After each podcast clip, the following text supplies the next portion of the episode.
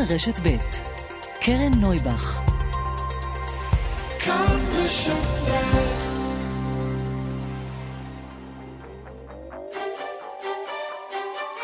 סדר יום עם קרן נויבך, תוכנית אקטואליה אחרת.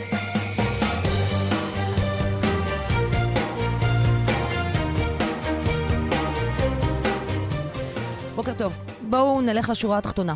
מזה שנתיים אנחנו ברכבת הרים פוליטית, שכל מטרתה לייצר עבור בנימין נתניהו את התוצאה הפוליטית המועדפת מבחינתו בשל מצבו המשפטי. הסיטואציה הזו מביאה אותנו למצב שבו הניהול השוטף של המדינה כמעט ולא קיים. מדי פעם יש הבלחות כי אין ברירה, קורונה למשל, אבל גם שם הדברים היו יכולים להיות מנוהלים הרבה יותר טוב. מאז הבחירות האחרונות, רביעיות במספר תוך שנתיים, אנומליה מוחלטת בפני עצמה, המצב הזה רק הולך ומחמיר. אין שרים, אין ממשלה מתפקדת, אין ניהול של המדינה. כולנו, ולא משנה איזה פתק שמתם בקלפי, כולנו נפגעים מזה. האם אתמול היה השיא? אין ספק שמצב שבו אין שר משפטים במשך חודש, ובית המשפט העליון נדרש לחייב את המדינה לדון בכך, הוא לא מצב סביר בשום צורה. אין ספק שראש ממשלה שלא מאפשר ליועץ המשפטי לממשלה להסביר את עמדתו, ולא נעים להגיד, אבל כן, פשוט סותם לו את הפה, זה לא מצב סביר והגיוני בשום צורה. משם הדברים רק הלכו והידרדרו אתמול. נתניהו הרי ידע שהוא לא יכול למנות את אקוניס לשר המשפטים הבא, אז למה הוא עשה את זה? כדי לייצר ריב נוסף עם היועץ המשפטי? כדי שיוכל לנגח ולתקוף אותו שוב? כשהוא יודע שהוא עצמו חוקק את חוק היסוד שלא מאפשר את זה. אבל השורה התחתונה היא, שוב, אין ניהול של מדינה שזקוקה נואשות לניהול. את איציק סעידיאן זוכרים? את הקורבנות של משי זהב זוכרים? את הילדים שנפגעו מינית והסכימו לחשוף את עצמם זוכרים? את אלו שלא יקבלו יותר חל"ת מהחודש הבא ולא ימצאו עבודה? את העסקים שקרסו בשנה האחרונה, את הילדים שבקושי הלכו לבית הספר, את הרופאות והרופאים והאחים והאחיות שנתנו את הנשמה כדי שנשרוד את השנה הזו, את תושבי הדרום שהתעוררו שוב הלילה מירי רקטות. כל אלה, ולא רק הם, זקוקים לכך שהאנשים שאנחנו שלחנו לכנסת יקימו ממשלה ויתחילו לנהל את המדינה. אנחנו לא יכולים להרשות לעצמנו את המצב הזה, פשוט לא. המחיר גבוה מדי, עבור כולנו. סדר יום של יום רביעי, בג"ץ הקפיא אתמול את המינוי של אקוניס לשר המשפטים ויחזור לדון בזה היום אחר הצהריים. אנחנו נדבר כאן מיד עם השר מיכאל ביטון שהיה בישיבת הממשלה אתמול, עם מנכ"לית משרד המשפטים לשעבר אמי פלמור ועם רן ברץ, לשעבר בכיר בלשכת נתניהו. נהיה בדרום אחרי לילה לא שקט נוסף עם מירב כהן מעין השלושה. עדיאל בן שאול נפגע מינית מגיל עשר. פעם אחר פעם אחר פעם הוא שתק. כל השנים. עד שהחליט לדבר. אנחנו נדבר איתו הבוקר. בשל התנגדות האוצר, הביטוח הלאומי לא משנה את הקריטריונים לקביעת נכות עבור הסובלים מפיברומיאלגיה. דקלה אהרון שפרן תביא את הסיפור הזה, נדבר גם עם מנכ"ל הביטוח הלאומי ועוד, ככל שיותיר לנו הזמן. העורכת מירית אושמה מיטרני, המפיקות דנית שוקרון ידידיה ושירלי וייל אברמוביץ', על הביצוע הטכני רומן סורקין. אנחנו מתחילים.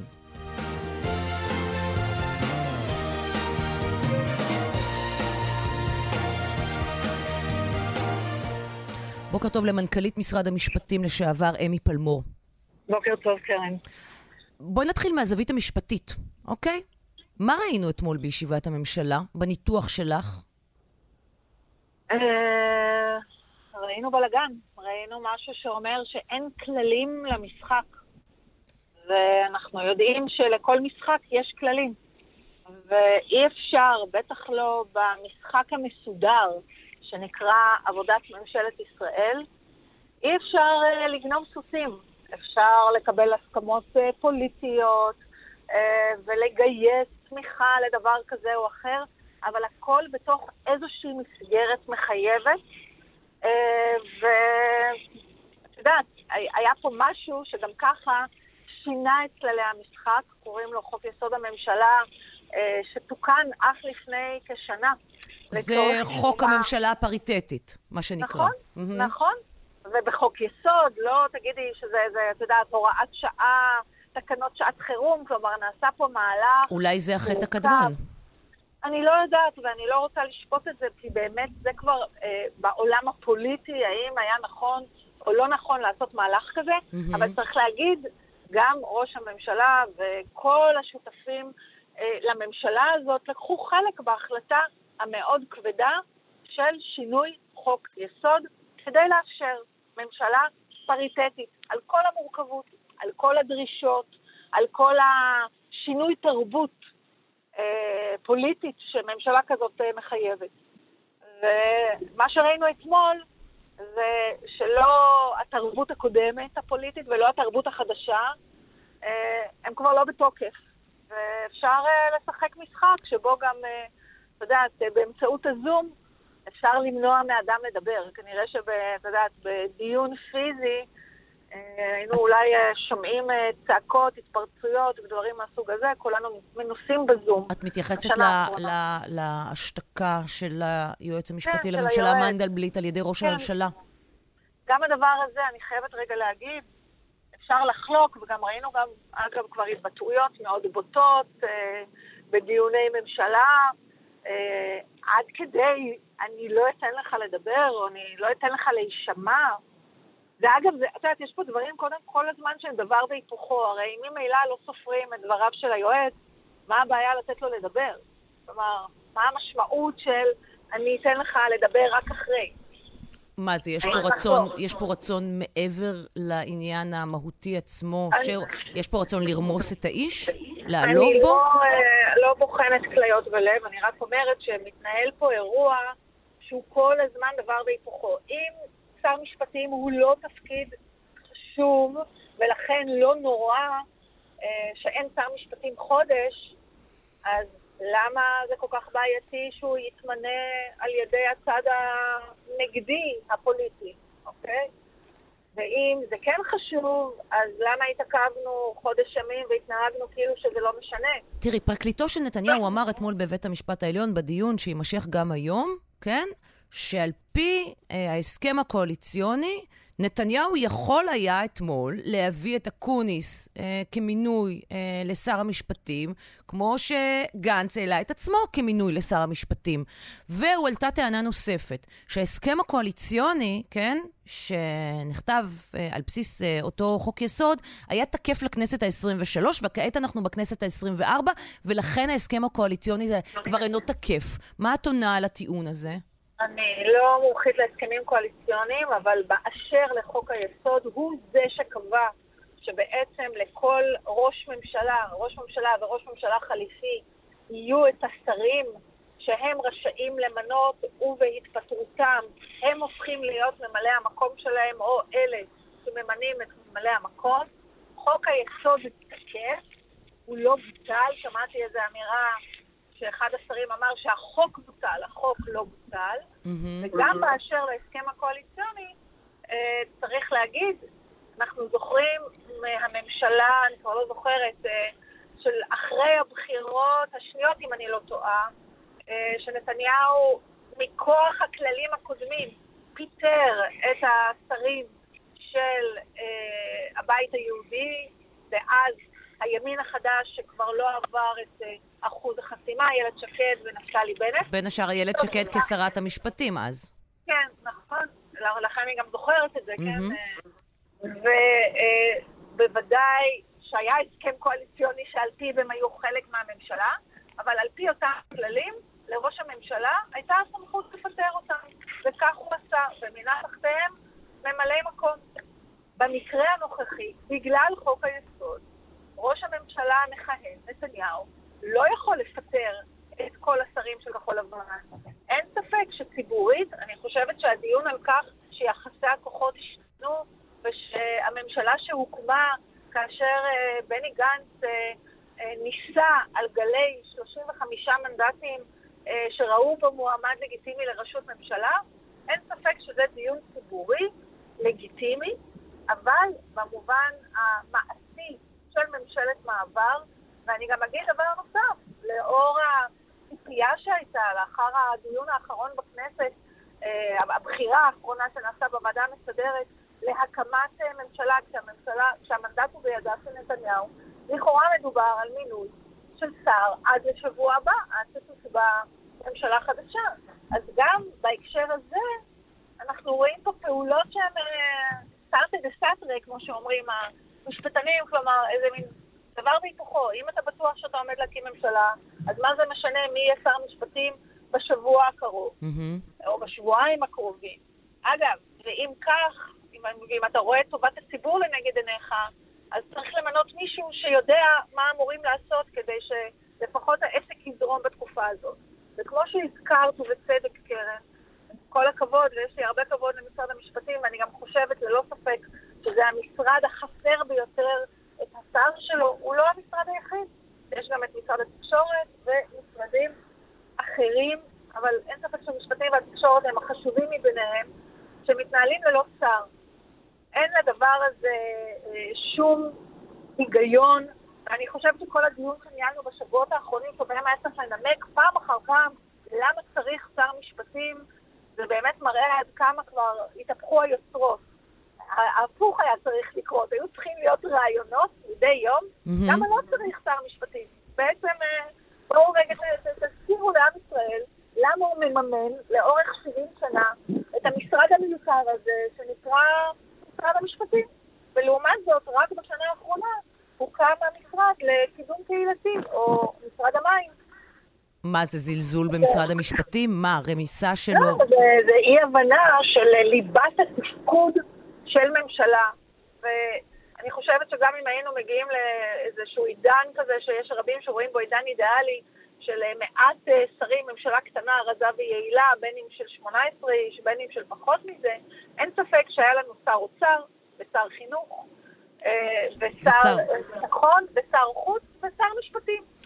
אה, בג"ץ אמור היום להמשיך את הדיון, הוא הוציא אתמול צו ביניים שמקפיא למעשה את המינוי של אקוניס. קודם כל, על פי הניתוח המשפטי שלך, האם המינוי של אקוניס תקף, בכלל חוקי, או כמו שאמר מנדלבליט, לא חוקי? אני, אני מצפה אה, להחלטת בג"ץ בעניין הזה, כמו שאת אה, מבינה, ההבנה שלי את, ה, את, ה, את חוק היסוד mm-hmm. ואת המשמעות של הפריטטיות היא שאקוניס יכול היה להתמנות אילו הוא היה המועמד של ראש הממשלה החליפי.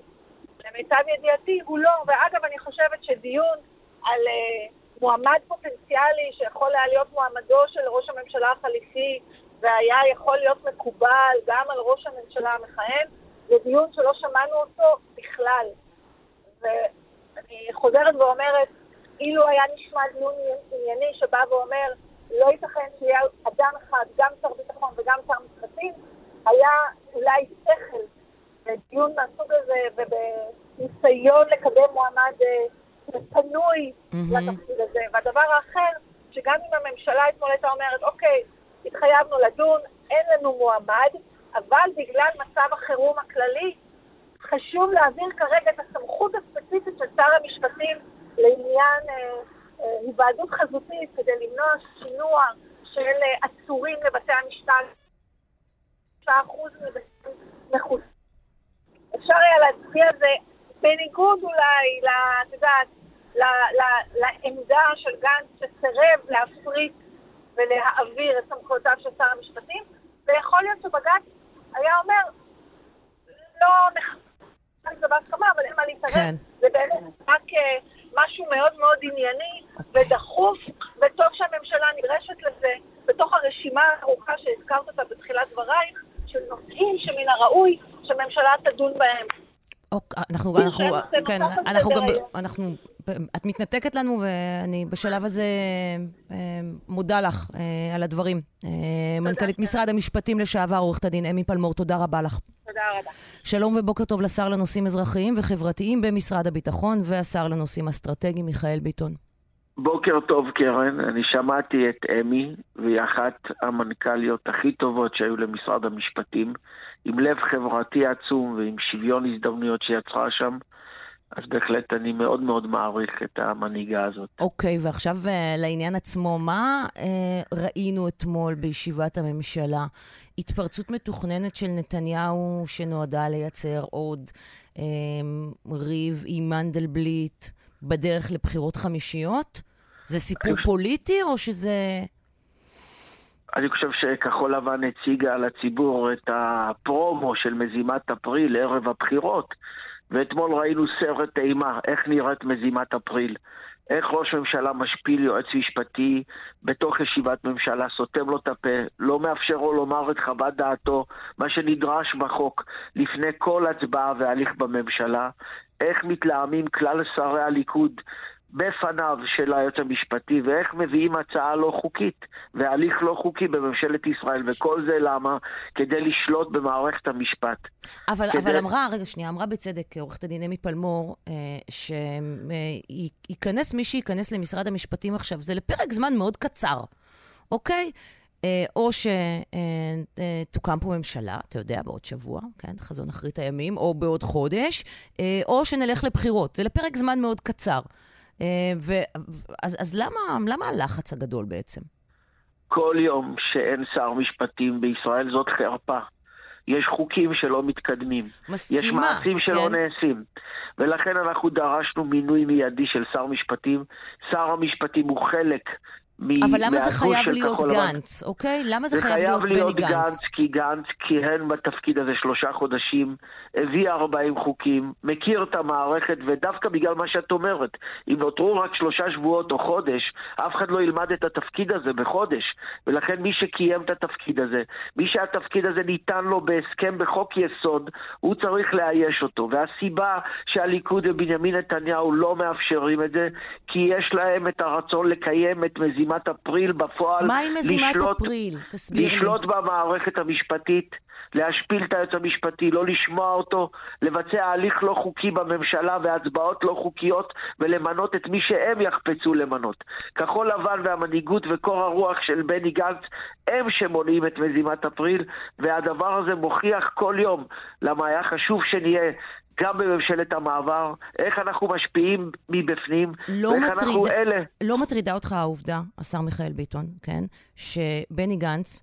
אה, יאחוז בשני תפקידים סופר משמעותיים. תפקיד שר הביטחון, אה, באיראן, אתה, אתה רואה מה קורה בדרום, אתה מכיר את הדברים, שלא לדבר על העניינים של איציק סעידיאן, שהוא חייב לקבל בהם החלטה כמה שיותר מהר, ומשרד המשפטים, שהוא משרד כל כך משמעותי. בכל זאת, כן, למה שאיש אחד יישב קרן, בשני המשרדים האלה? קרן, במצב רגיל, בוודאי ששר ביטחון הוא נפרד ושר משפטים הוא נפרד, אבל במלחמה על הדמוקרטיה, באג'נדה של כחול לבן שלא לאפשר לליכוד להשתלט על מערכת המשפט, ובנסיבות שבהם עזב אבי ניסנקורן, והתפקיד הזה עבר לבני גנץ שמילא אותו שלושה חודשים כראוי, ואם נותר בממשלה הזאת רק חודש לכהן, הוא האיש שישמור על הדמוקרטיה. הוא אני... צריך להיות שר המשפטים. אני רוצה לשאול אותך פרקטית, אוקיי? אתמול העליתם את זה להצבעה בממשלה, וזה נפל. כי הליכוד התנגד. יבוא היום בג"ץ, כן, ויגיד מה שיגיד, וצריך למנות שר משפטים. מה, מה הפתרון? אוקיי, אם נתניהו והליכוד מסרבים למינוי של בני גנץ, מסרבים, ככה, זה המצב. מה הפתרון? איך יוצאים מהפלונטר הזה? קודם כל אנחנו מכבדים את כל אשר בג"ץ יאמר, תמיד אמרנו את זה. אני מאמין שהוא לא יכיר במינוי לא חוקי, כי היועץ המשפטי יציג לו הליך לא חוקי והצעה לא חוקית שהתקבלה בממשלה. אנחנו אה, מתעקשים על כך שאם נותרו לממשלה הזאת שבועיים או שלושה או חודש, היחיד שיכול לכהן בתפקיד ולשמור על רציפות ולשמור על הדמוקרטיה הוא בני גנץ, ואנחנו נכבד כל החלטה של בג"ץ בעניין הזה. אוקיי, okay, בג"ץ, נניח, אני משרטט לך את התסריט הבא. בג"ץ אומר שמינוי אקוניס אינו תקף. למדינת ישראל עדיין אין שר משפטים, נכון? צריך לחזור לממשלה ולמנות שר משפטים. הליכוד לא מוכן למנות את בני גנץ בשום פנים ואופן. מה עושים? אנחנו נחזור לממשלה ונתעקש על מינויו של בני גנץ, ואנחנו נחליף את הממשלה הזאת בממשלה ישרה. כי כל מי שצפה באירועים אתמול מבין שאי אפשר לתת אמון בליכוד ובבנימין נתניהו שלא מכבד הסכמים ולא חוקי יסוד, ומבין שאולי הגיעו, המצב המשילותי הגיע למצב כזה משפיל, שאין ברירה אלא כולנו, גם מימין ומשמאל, לשים בצד מחלוקות, לשמור על הדמוקרטיה, להילחם בקורונה, לשקם את הכלכלה ולהרגיע את העם הזה ואת השנאה ואת הש... שיסוי.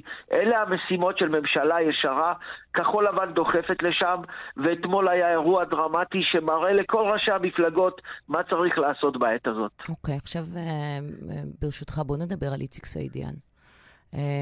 שיש לומר, אגב, שמשפחתו קוראת למי שיכול לתרום דם, כי החלו בהליך רפואי כלשהו במסגרת הטיפולים בו, שמצריך תרומת דם נרחבת. אנחנו נביא את המספר לגבי תרומת הדם בהמשך, אבל מבחינת העניין עצמו, מה צריך לקרות, כן? כדי שבטווח של שבוע-שבועיים מהיום, אה, נכי צה"ל, הלומי קרב, יראו שינוי אמיתי באופן שבו פועל אגף השיקום במשרד הביטחון.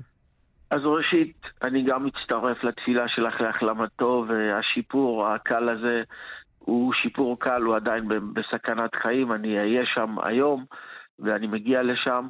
מה שאני רוצה להגיד לך, שמה שאנחנו יכולים לעשות מיידית, אנחנו מתחילים לעשות. למשל, גילינו שבדרך להכרה כהלום קרב בודקים את האדם האם היו לו בעיות בבית הספר, וזה דבר לא הגיוני. הרי אם אתה ראוי להיות לוחם בגולני וחס ושלום אתה נופל בקרב, אתה גיבור לאומי. אבל אם אתה הלום קרב, אז יבדקו שחלק מהבעיה האישית שלך היא מהילדות מבית הספר, את זה הפסקנו מיידית. אנחנו מגדילים את מי שמטפל... ואני שואלת אותך באמת, מתוך היכרות, גם עם כן. ועדות של הביטוח הלאומי וגם עם הוועדות של אגף השיקום ועם מנגנונים בירוקרטיים, איך אתה מוודא שזה יורד לשטח? איך אתה מוודא אתמול, באמת שאין אף, באמת, ואני לא רוצה אתמול, להשמיץ פקיד אתמול, כזה או אחר, שזה לא קורה בדיוק. יותר? אני אגיד לך משהו, אתמול אני ישבתי שעה עם מחאת הלומי הקרב, ושמעתי אותם, ומדם ליבם, ואני בקשר איתם כבר שנתיים, וטיפלתי במאות מקרים של הלומי קרב באופן אישי. אז אני מכיר את הבעיה הזאת ופעלתי בה. אבל אה, ישבתי אחר כך שלוש שעות עם הנהלת אגף השיקום, ואמרנו בואו נתחיל ראשית לאתר את כל מי שבסיכון מיידי, לטפל בו פרטנית. בואו נקדיש מלווים להלומי קרב, כי הלום קרב בשל המשבר הנפשי גם לא ידע לייצג את עצמו מול המערכת. אלה דברים שאנחנו עושים מיידית. מעבר לכך הבאנו הצעה לממשלה בהיקף של מאות מיליוני שקלים תוספת כוח אדם שיטפל טוב יותר בנכי צה"ל והלומי קרב, וטיפול רפואי, ושיפור השירותים, וטיפול משפחתי. כי מי שהלום קרב, גם במשפחה יש קשיים. Mm-hmm. כל זה נוכל לעשות בהחלטת ממשלה ובהגדלת השקעות, אבל אנחנו לא מחכים רק לדבר הזה, אלא בכוחותינו עושים את המיטב, ואני אומר זמן... לך שבחודשים הקרובים כולם ירגישו את השינוי כמה הזה. כמה זמן ייקח עד שתתקבל החלטת ממשלה? אנחנו כבר הצבנו... אה, אה, טיוטה לממשלה, זה תלוי עכשיו בראש הממשלה ובשר האוצר, להביא את זה לממשלה כהצעת מחליטים מיידית. כבר ניסחנו וכתבנו את התוכנית שנקראת נפש אחת, ואני מקווה שזה יגיע בשבועות הקרובים. מה הסיכוי שעל רקע העוינות, ב... שאתמול קיבלנו עוד הוכחה אליה, העוינות המאוד גדולה בין חלקי הממשלה השונים, יגיעו להסכמה וזה אכן יעלה בממשלה בזמן הקרוב? אנחנו, אנחנו יודעים להפריד, וגם הנהגת הליכוד, את יודעת, היה לנו השבוע גם קבינט מדיני-ביטחוני דיון ענייני ורציני עם החלטות. אה, הנושא של נכי צה"ל הוא בקונצנזוס, ראש הממשלה בקולו התחייב בפניהם לפני מספר שבועות שיביא רפורמה למענם, אנחנו כמובן מחויבים, ואת ההתחייבויות ואת ההבטחה הזאת צריך לקיים, וזה מעל לכל מחלוקת פוליטית, ואנחנו נדע לשתף פעולה בדברים שהם אה, ברומו של עולם וחשובים לחברה הישראלית. שאלה אחרונה, הערכה פוליטית שלך, לאן אנחנו הולכים? ממשלה בראשות נתניהו, ממשלה של גוש ה"רק לא ביבי" או בחירות חמישיות? אני חושב ש... תהיה כן איתי. רק כן איתך. עד אתמול אני נתתי 60-70 אחוז לבחירות אה, נוספות, לצערי. אתמול האירוע הזה, הדרמטי הזה, לימד את כל השחקנים ואת השותפים שהם יידרשו לוותר על הרבה כדי להקים פה ממשלה ישרה של שינוי. אני מאמין שהאירוע אתמול דוחף את כולנו להתאמץ להקים ממשלה כזאת. ימין ושמאל יידרשו לוותר על חלק מהעמדות והרצונות. כחול לבן במרכז היא דבק, היא מחברת, היא מוסכמת על כולם, ואני מקווה שהתקרבנו יותר לממשלת שינוי וממשלה ישרה ב-24 שעות האחרונות. מיכאל ביטון, השר לנושאים אזרחיים אה, וחברתיים במשרד הביטחון ושר לנושאים אסטרטגיים, תודה רבה שדיברת איתנו הבוקר. תודה, קרן. בוקר טוב לרן ברץ. רן ברץ? בוקר טוב, קרן. אהלן, לשעבר ראש מערך ההסברה בלשכת אה, ראש הממשלה בנימין נתניהו. מה אתה ראית אתמול בישיבת הממשלה?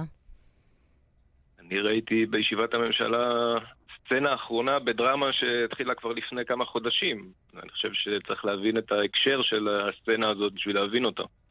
אבל אני רוצה להגיד מראש, דעתי שההחלטה לא חוקית ודינה להיפסל בבג"ץ. אוקיי. כלומר, אתה, אתה אומר, אוקיי, תסביר למה, ש... למה שאני אכ- אכניס כי- לך מילים בפה, בבקשה. הסיבה פשוטה, תיקון 8 לחוק יסוד הממשלה, שזה בעצם ההגדרה של הממשלה הפריטטית, הוא באמת קובע שאם אה, ממנים שר חדש, אז הוא יבוא עם זיקה לצד שממנו הוא יצא, שבמקרה הזה זה הצד של כחול לבן. אוקיי. אז למה נתניהו עשה את זה? שאלה מצוינת.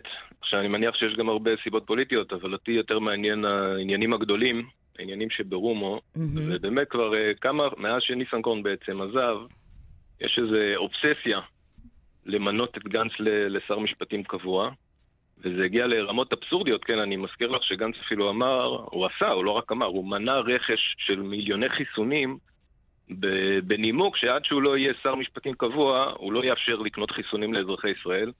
אני לא זוכר שר שפעל באופן כזה אני רק שערורייתי רוצה להגיד בהיסטוריה בהקשר שלנו. הזה, אוקיי, שנניח רוני לינדר גנץ, שהיא כתבת לענייני בריאות של דה מרקר, שמוסכם על כולנו, על כולנו שהיא כתבת הגונה וישרה, אמרה שהמאבק שגנץ ניהל בהקשר של החיסונים היה נכון, צודק וחסך למדינת ישראל הרבה כסף. בסדר, אני חושב שבלי, בואי נגיד זה ככה, אין הרבה ספק שבענייני החיסונים נתניהו אה, יש לו הצלחה גדולה בעניין הזה, ואני חושב שההבטחה של הרציפות של החיסונים היא, היא דרמטית, בעיקר כשאנחנו חושבים על זה שאנחנו עובדים מול חברה מסחרית, שבסוף תמכור לפי אה, שיקולי הרווח שלה, אבל, אבל נעזוב בוויכוח, זה לא חשוב, מה שחשוב אוקיי. זה שהנימוק של גנץ לא היה החיסכון או משהו, הנימוק שלו היה שהוא לא שר משפטים קבוע, ועד אז הוא ימנע. לדעתי, כל שר אחר שהיה מגיע עם נימוק כזה לבית משפט, הנימוק הזה לא היה מתקבל. אני מזכיר, הייתה, ועדה, הייתה חוות דעת של מנדלבליט שהיא לא חוקית, שאמרה שהקבינט מנוע מלקבל החלטות עד שימונה שר משפטים קבוע. ואני מכיר גם את החוק פה. אין לזה שום שחר, זו טענה שהיא לא רק מסוכנת ולא רק חסרת אחריות להגביל את הקבינט, אין לה שום הצדקה משפטית, היא מופרכת לחלוטין ולכן לא חוקית. ההתערבות של בית משפט בסוגיית מינוי גנץ לשר משפטים קבוע, גם היא עניין לא חוקי. מה, בית המשפט היה צריך ל- להגיד לעותרים לדחות את העתירה על הסף? הרי זה, הם, הם לא פנו על דעת עצמם, הוגשה כאן עתירה, כן? לא, בסדר גמור, בית משפט צריך להגיד. מה שהוא היה אומר, מה שהוא- נניח, מה היה צריך להגיד, בעניין לדעתך? החיסונים, או, ש... או כשפונים אליו לא, בעניין ש... מינוי... אה, לא, אה, אני עונה, אני עונה. Mhm. אוי, זה עניין שמסור לממשלה. אנחנו לא ממנים ולא מתערבים במינויים. הממשלה מחליטה, ודרך אגב, יש ממלא מקום, זה לא שאין שר משפטים. אבל יש ממלא מקום, כשהממשלה תחליט להפוך אותו לקבוע, הוא יהפוך לקבוע. באותה מידה בדיוק, לא חוקית, וכאן זה אפילו עוד יותר חמור, לא חוקית הטענה שהפכה למשפט בפסיקה של בית משפט, שליועץ המשפטי לממשלה יש סמכות להוציא ראש ממשלה לנבצרות. ועוד הם מוסיפים בעצם שהיועץ המשפטי לממשלה הוא המנהל של ישיבות הממשלה, שזה מה שהיה אתמול. לא, הוא לא היה האמירות המנהל האלה- של ישיבות הממשלה אתמול. אה, אה, אני לא יודעת אם אתה כן, שמעת את על זה- ההקלטות, אבל- אבל אם אפשר להגיד משהו על ההקלטות של אתמול, מנדלבליט לא ניהל את ישיבת הממשלה, מי כן, שניהל את אבל- ישיבת הממשלה היה ראש הממשלה ומזכיר הממשלה. מי שצריכים לנהל את ישיבת הממשלה... זה היה תקין בעיניך, הוא ראש אגב? הממש... ש, ש. שראש הממשלה לא אפשר למנדלבליט לדבר, אתה יודע, אפ- אפילו לא, ברמה זה- של הנימוס אה, האלמנטרי. אנחנו נכנסים לנושא צדדי. זה השאלה מתי מנדלבליט מדבר, מתי היועץ המשפטי מקבל את זכות הדיבור בישיבה, מסורה למנהל הישיבה. מנהל הישיבה בחוק הוא ראש הממשלה, מהמם. ובית המשפט טען אחרת. והדברים, בעצם מה בית המשפט עשה? הוא הסמיך, בלי שיש סמכות כזאת לבית משפט, הוא הסמיך פקיד ממונה גם לקבוע את סדר היום של ישיבת ממשלה, וגם את, ה- הוא מקנה לו את הסמכות לפטר ראש ממשלה, שיהיה ברור, קרן, אין שום דבר דומה לזה בשום אבל כל דמוקרטיה הדברים בעולם. האלה- רגע, רגע, שנייה, אבל... אין שום דבר דומה לזה בשום ברץ- דמוקרטיה כן. בעולם המערבי אי פעם. אבל כל הדברים האלה לא קורים בינתיים, ומנדלבליט עושה הכל, כן? כדי? להימנע... לא, הם לא קורים. אחד, הוא לא מנהל את ישיבת הממשלה, מנדלבליט. שתיים, מנדלבליט לא הודיע על כך שראש הממשלה צריך לצאת לנבצרות, וכמו שזה נראה מבחוץ, הוא עושה הכל כדי להימנע מלהגיע לרגע הזה. ואני רוצה... רגע כזה. רגע, אני רוצה לשאול אותך, אני רוצה לשאול אותך שאלה עניינית. עזוב רגע, אתה כל הזמן אומר לי לא חוקי. ברמה העניינית, האם מה שראינו אתמול לא מעיד על כך שראש הממשלה באמת אינו יכול כבר להפריד יותר בענייני ענייני משפטו וענייני המדינה, כן? הוא לא יכול. והוא למשל לא היה צריך להיות מעורב בכלל בהחלטה על אה, אה, אם שר כבר- המשפטים הבא. אם כבר הפוך, אם בענייני המשפט שלו, אז היית מצפה שהוא דווקא ישרת את מערכת המשפט ולא יילחם בה. אבל, אני- לא אבל אני הבנתי, מסכם, מי? כי אני לא, לא, לא, עברתי... אני מודה שלא הבנתי. אה, מי אה, ישרת? ראש הממשלה, היות שהוא במשפט, הדבר. האחרון שהוא היה רוצה זה עימות עם מערכת המשפט. עכשיו, באמת, נכון? אתה שמעת את אה, תגובתו של ראש הממשלה הכתובה והמשודרת ביום שאחרי נאום התביעה? הייתה, הייתה שם המתקפה החריפה ביותר, כן, על הפרקליטות שאני שמעתי אי פעם מפי ראש ממשלה מכהן. אבל לא ראש הייתה שם הממשלה שום... בוחר אבל לא הייתה שם להתקוטט שום עם מילה על מערכת בית- המשפט. זה משהו אחר. הפרקליטות היא חלק ממערכת המשפט. שר המשפטים הוא חלק ממערכת... אנחנו מדברים עכשיו על מינוי שר המשפטים. זה- האם אתה חושב זה שראש אה, הממשלה... דימוי ספרותי, את יודעת. האם, זה לא אתה זה לא חושב. שראש הממשלה במצבו הנוכחי, כן, יכול להיות חלק מהמערכת שממנה את שר המשפטים? רגע, רגע, אבל- אבל שיניתי נושא ואני רוצה לסכם את נכון, הנושא שפתחנו שיניתי בו. נושא. כן, רגע, אז שנייה, אז תני לסכם ואני אשמח לדבר גם על זה. אוקיי. אנחנו אחרי שורה של צעדים לא חוקיים מצד גם היועמ"ש וגם בית המשפט העליון, ומה שקרה בפועל מבחינת הממשלה זה שהפריטטיות חוסלה. למה היא חוסלה? כי כשצד אחד רוצה להעביר משהו אז אומרים לו זה פריטטי אי אפשר, אבל כשהצד השני רוצה להעביר משהו אז אומרים לו חביבי ניקח אותך לבית משפט ובית משפט יפסוק נגדך. ובמצב הזה אבל שהימין אתה אומר כל בממשלה פעם הרגיש... ניקח, שנייה, מה שנייה, זה- אבל תני לי... קרן, את ממש לא נותנת לדבר.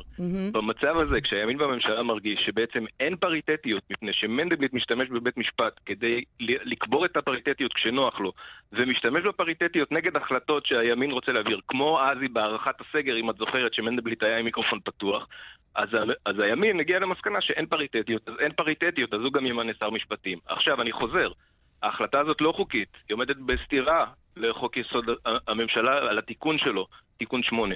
זה ייפסל בבית משפט, וראוי להיפסל בבית משפט.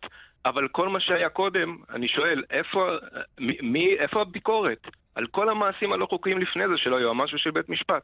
צרצרים. אז שני הצדדים ראויים לביקורת, אבל מנדלבליט, היועץ המשפטי ובית המשפט ראויים להרבה יותר ביקורת, כי הם בשורה של מהלכים קברו את הפריטטיות בניגוד לחוק היסוד. אולי הבעיה של הימין שהוא לא מגיש עתירות. אני מסכים שזאת בעיה, אבל אני חושב שזו גם תוצאה של ייאוש מסוים של עתירות של הימין שנתקלות בחומה בצורה, בעוד שעתירות של הצד השני, נידון, גם כשהן נדחות, הן נידונות עם הערות בתוך התחייה שאומרות תבואו אחר כך או תבואו כשיהיה שינוי. אני חוזרת איתך לשאלה, האם ראש ממשלה שיש נגדו כתב אישום יכול בכלל לעסוק במינוי שר משפטים? האם זה לא ניגוד עניינים מובהק? אני לא רואה. העניין האישי של ראש ממשלה בעניין התיק שלו הוא מאוד מאוד פתיר.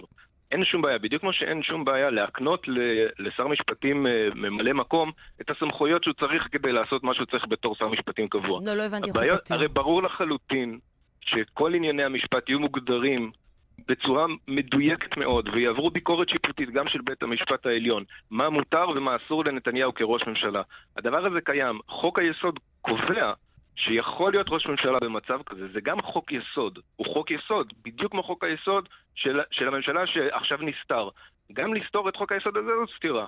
ולכן צריך להגדיר את הסמכויות של ראש ממשלה שמנהל מאבק על חפותו בבית משפט בזמן שהוא ראש ממשלה, מה מותר ומה אסור. רוב מוחלט של החלטות ופעולת שוב, הממשלה אה, לא נוגע לזה בכלל. אבל אני, לא ואין מה שום קשר ששאלתי. לזה. לא, שאלתי האם ראש ממשלה כזה, שיש נגדו כתב אישום, יכול לעסוק במינוי שר משפטים. ספציפית, נקודתית. אוקיי, עכשיו אתה מגדיר. אמרת בוא נגדיר. אז הנה, אז הנה אני אומר, אפשר, אני יכול לחשוב על האם כמה כן או אפשרויות. לא? אני יכול לחשוב על כמה אפשרויות. הוא יכול, למשל, אפשר להגדיר, ראש ממשלה יכול לעסוק במינוי שר משפטים, אבל שר המשפטים יהיה מנוע מפעולות שקשורות ל, לעניין המשפט. אפשר להגדיר שראש הממשלה לא, לא יקבע, אלא זה ייקבע בהצבעה אחרת. יש הרבה אפשרויות לפתור את הדבר הזה, אבל לטעון שלא יכול להיות ראש ממשלה, זה מנוגד לחלוטין לחוק יסוד ולהיגיון ולשכל הישר וגם לדמוקרטיה, כי בכל זאת, מי שמצליח להקים ממשלה הוא נבחר על ידי הציבור. עכשיו אה, נשאל גם אותך את מה ששאלתי את אה, קודמך. הערכתך, לאן זה לוקח אותנו פוליטית, כל הסיפור הזה? תראי, אני הרבה, הרבה יותר מאשר המצב הפוליטי שמאוד מדאיג אותי, אני הרבה יותר מודאג מהמצב המשפטי של- מבינה, אני, ישראל. אני, זה ברור לי, אבל בכל זאת אני ולכן רוצה, הרבה פחות חשוב הערכה. איזו ממשלה... לא, כי תשמע, גם אה, אה, מה שישפיע על התמונה הגדולה זה גם העובדה אם תהיה כאן ממשלה או לא, או נלך לבחירות חמישיות כן או לא. זה נכון, אבל תראי, כרגע המצב המשפטי הוא שבית המשפט העליון אמר שהיועץ המשפטי לממשלה יכול לפטר ראש ממשלה ויכול לנהל את ישיבת, לקבוע את סדר היום של ישיבת הממשלה. אני, אני אומר שאין דמוקרטיה כזאת בעולם, הדבר הזה הוא מאוד מטריד. חוסר המודעות של השופטים שאמרו את הדברים האלה, חוסר המודעות שלהם לעקרונות יסוד דמוקרטיים. הוא מאוד מאוד מטריד. הם מפקיעים את כל הסמכויות מהממשלה, וזה הרבה יותר חשוב מאשר אם תקום ממשלת אחדות וממשלת ימין, כי בכל מקרה זאת תהיה ממשלה לתפאורה. מי שיקבל את ההחלטות יהיו היועצים המשפטיים בבית משפט עליון, וזה בעיניי הרבה הרבה יותר מדאיג. רן ברץ לשעבר, ראש מערך ההסברה בלשכת ראש הממשלה, תודה רבה שדיברת איתנו הבוקר. תודה ובוקר טוב. בוקר טוב. פרסומת, ואנחנו תכף חוזרים.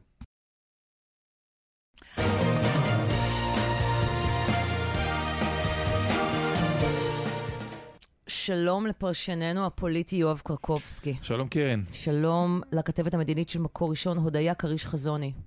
בוקר טוב. שלום לעפיף אבו מוך, אתר אלמוניטור. שלום, קרן. געגוענו לטל שניידר שנטשה אותנו הבוקר. באמת? כן, לא באמת נטשה, היא לא יכלה להיות. טוב, אמ, אבל אה, חיבוק מפה. כן, בדיוק. לא, לא, הכל בסדר, הכל בסדר. לא, פשוט לא יכלה. קורה. התחייבויות קודמות. Um, טוב, חברים, אנחנו הקדשנו את החצי שעה הראשונה של התוכנית כדי להבין מה קרה אתמול בישיבת הממשלה. Uh, דיברנו עם אמי פלמור, עם uh, השר מיכאל ביטון ועם רן ברץ. עכשיו קחו אותי קדימה. מה הסיפור הזה עושה פוליטית הלאה? יואב. הבעיה העיקרית של ראש הממשלה בנימין נתניהו כל השנים, ובעיקר בשנים האחרונות, היא בעיית האמינות. השותפים הפוליטיים שלו פשוט לא מאמינים לו. יש להם הרבה מאוד סיבות אה, אה, לעשות את זה, בעיקר השותף העיקרי שלו עכשיו, בני גנץ, גם לגבי תקציב אני, המדינה. אני קצת אה, חולקת על ההגדרה בשנים האחרונות, כי עובדה שלפני שנה בני גנץ האמין לו להכל, ותוך כמה חודשים הבין שהוא טעה. אז זאת הבעיה של בני גנץ. כן, בדיוק, זאת הבעיה של אני בני לא יודע, גנץ. זאת לא הייתה הבעיה נכון. של נתניהו, זו הייתה הבעיה של בני בדיוק. גנץ. עכשיו, אה, מה שעשה בנימין נתניהו אתמול, זה אחד הדברים שאני, באמת, אני אה, פרשן פוליטי לא מעט שנים, אני כתב פוליטי כמעט יותר מ-20 שנה עוד רגע, לא הבנתי כלום. מצד אחד, לפני יומיים יוצא ספין שלפיו אה, נתניהו מציע בשיחת טלפון לבני גנץ ביום שישי האחרון רוטציה. את ראשות הממשלה עכשיו. עכשיו, ראשון. ראשון ברוטציה. אחרי כל, כל מסכת הייסורים שכבר הוא עבר. ובמקביל, מסרב בנימין נתניהו למנות את אותו בני גנץ, שהוא לפני רגע רואה עוד בו ראש ממשלה, סך הכל לשר משפטים, אחרי שבשלושת החודשים האחרונים שבהם בני גנץ היה שר המשפטים, הוא לא עשה שום דבר חוץ מלאפשר פעילות שוטפת של המשרד, כלומר, לשים את החתימה שלו איפה שצריך, איפה בדיוק. ששר המשפטים חייב זאת לחתום. אומרת, אה, אני דיברתי אתמול עם אחד מבכירי שרי הליכוד, ואומר לי, תשמע, אנחנו לא מוכנים בשום פנים ואופן שהוא יהיה שר משפטים, אבל אמרתי, למה? הרי שלושה חודשים הוא באמת לא עשה כלום, הוא היה בובה שמשמשת בתפקיד שר במקומות שבהם נדרשים, וזה מינוי לשלושה שבועות במקרה הטוב, כך או אחרת. אה, הרי בסופו של דבר תקום ממשלה אחרת, אולי גם הוא לא יהיה שר ביטחון, ואולי נתניהו אוקיי. לא ראש ממשלה. אני חושב שהטעות היא כל כך גדולה, כי היא בעצם מחזקת מאוד את הצד השני לדחוף להקמת ממשלה. תקוותו של נתניהו, המנדט אצל בנט, לא אצל לפיד, ובנט נכשל בהרכבת ממשלה, והולכים לבחירות ישירות. נתניהו, גם כשהוא אה, עושה מהלך כאוטי, יש לו אה, אופק, אופק. בקצה, וזה האופק שלו. הודיה, לאן זה לוקח אותנו, האירוע של אתמול? אה, אז קודם כל אני רוצה להגיד שראיתי כל מיני ציוצים שישראל נמצאת בכאוס ועל סף מלחמת אזרחים, ואני חושבת שהפערים בין לא, הדרמה מלחמת הזאת אזרחים לא צריך להגזים. הם באמת קצת, זהו, קצת היסטריים, כאילו בואו. לא, יש אירועים אחרים שיכולים ללמד אולי שאנחנו אה, על סף אה, התלקחויות בין קבוצות שונות, לא האירוע אתמול בממשלה. האירוע אתמול בממשלה הוא קשור לסיפור אחר. אה, אני מזכירה לך שאני שייכת לציונות הדתית, שלפני יומיים בערך זה היה... תם עידן, איך את חיה. ב- כן, איך- איך- איך את חיה. בתור מישהו ש- שכבר לא קיימת בעצם? כן, למי- אור כחול הפורח מתוך המגזר הנסתר, רגע, כן. האמת שהיית צריכה לפתוח את השיחה איתך בהודיה, למי את שייכת הבוקר? האם האם בח- מצאת לעצמך מגזר חדש? כן, אז אני עוד דבקת איכשהו, בואי, יש לי שלל הגדרות לכולנו שאת מעבר למגזר הפרטי, אבל איכשהו גילינו להפך שהיומיים האלה שבו אה, הרגו אותה הם אפילו קצת... אה, רק טוב. כרטיס. כן, השמועות על כן, אה, מותנו היו מוקדמות. יפה, בדיוק, הגדרה מדויקת. עכשיו, באמת, אני חושבת, הניסיון של כולנו הבוקר לפענח למה נתניהו הוביל את הכאוס הזה אתמול, אמ, אני לא- כי באמת נתקל באיזה קשיים. אז באמת האמירה כאילו הפשוטה, לכאורה, שזה חיזק את גוש אנטי נתניהו, שעכשיו כולם מבינים שאי אפשר לעשות איתו עסקים, אבל זאת אומרת, באמת, מה, מה התחדש פה? אה, כמו שיואב אמר, כאילו, מי שלא האמין לו, לא האמין לו עד עכשיו. יש את נתניהו עם היתרונות הבולטים שלו, שהם הפופולריות הציבורית הנרחבת שלו, מיליון מצביעים שהצביעו לו, ואת החסרונות שלו, ש, שכל מי שחשב לחזור אליו אה, מכירים. אז להגיד שדווקא האירוע של אתמול אה, פירק את זה עוד יותר, לא אם יודעת. הייתה התלבטות לאיילת שקד, אה, שהיא לכאורה החוליה החלשה בימינה, אז אה, יבוא אליה נפתלי בנט, יבוא אליה גדעון סער, ויגידו לה, את רוצה? תלכי, זה לא יעזור שום דבר. הרי אה, לצורך העניין, אם היה לה ספק, אין ספק. כך, כך תיראה הממשלה הבאה. אבל לכאורה, אפשר שהיא גם. לומר, כן, כאילו שראינו אתמול כמה אי אפשר לעבוד כשהממשלה מורכבת מגופים כל כך כל כך שונים אחד מהשני. אז אפשר ללכת גם לכיוון הזה ולהגיד שבכל זאת אפשר עוד אה, איכשהו אה, להקים פה אה, ממשלת ימין, כי גם באמת העוגה הזאת של גוש השינוי, אני לא, לא רואה שהיא, שהיא ככה אפויה. אם רצו עד סוף כן. השבוע הזה. אה, להוציא אותה מהתנור, בינתיים אנחנו לא אה, מריחים פה איזה ניחוח של משהו שמוגמר. עפיף, הערכתך? לאן פנינו? אה, אני הייתי מסתכל על אתמול, כאילו עד אתמול אחר צהריים אני לא האמנתי שגוש השינוי יש לו סיכוי להרכיב אה, ממשלה. אבל יכול להיות שאתמול, ואני לא בטוח עדיין, יכול להיות שזרז את הקמת הממשלה הזאת. האם זה יכלול שבעה מנדטים של ימינה, אני עדיין לא יודע, במיוחד כשאני לא ראיתי ולא שמעתי שום ציוץ אפילו של אה, אף אחד מהצד אה, של איילת שקד, בנט וכל מי שנמצא ב- בימינה שם. תקנו אותי אם אני מה, טועה. בנט צייץ משהו אתמול, לא? לא, בנט אמר לא, לא. אה, שחוסר יכולת לקבלת החלטות בממשלה מחייב הקמת ממשלה יציבה. אוקיי. לא אמר ימין, לא אמר אה, ממשל- ממשלת אחדות. אבל אוקיי. יכול להיות שמה שהיה אתמול יזרז, ובצד של יש עתיד, הם, בוא נגיד ככה, אתמול בלילה היו יותר אופטימיים לגבי הסיכויים. מי ש... מי שהחליט לא לשתף אה, פעולה עם נתניהו זה דווקא סער, ש... שצייץ שזהו, אי כאילו, אין מה, אין מה לעשות עסקים עם, עם נתניהו. מהמם. אני אישית הופתעתי אתמול מנתניהו. כי מה, אה, אפשר. להגיד עליו הכל. אה, טיפש מבחינה פוליטית הוא לא. עובדה שהוא שנתיים לא מנצח בחירות בישראל והוא עדיין, עדיין ראש ממשלה. ממשלה. כן. בדיוק. מה שהוא עשה אתמול, הוא עשה נזק אדיר לעצמו. וזה משהו שלא לא אופייני לו. למה הוא עשה נזק אדיר. לעצמו? אתה יודע, כי אחת הקונבנציות היא לומר שהוא מייצר בכוונה שוב אה, עימות עם היועץ המשפטי לממשלה, עם מנדלבליט, וזה משרת אותו אצל הבייס. ז- זאת כן, אחת הקונבנציות. למה- אז כרגע המשימה, אז נכון, אבל כרגע המשימה של נתניהו היא לטרפד את ממשלת השינוי במידה ותקום.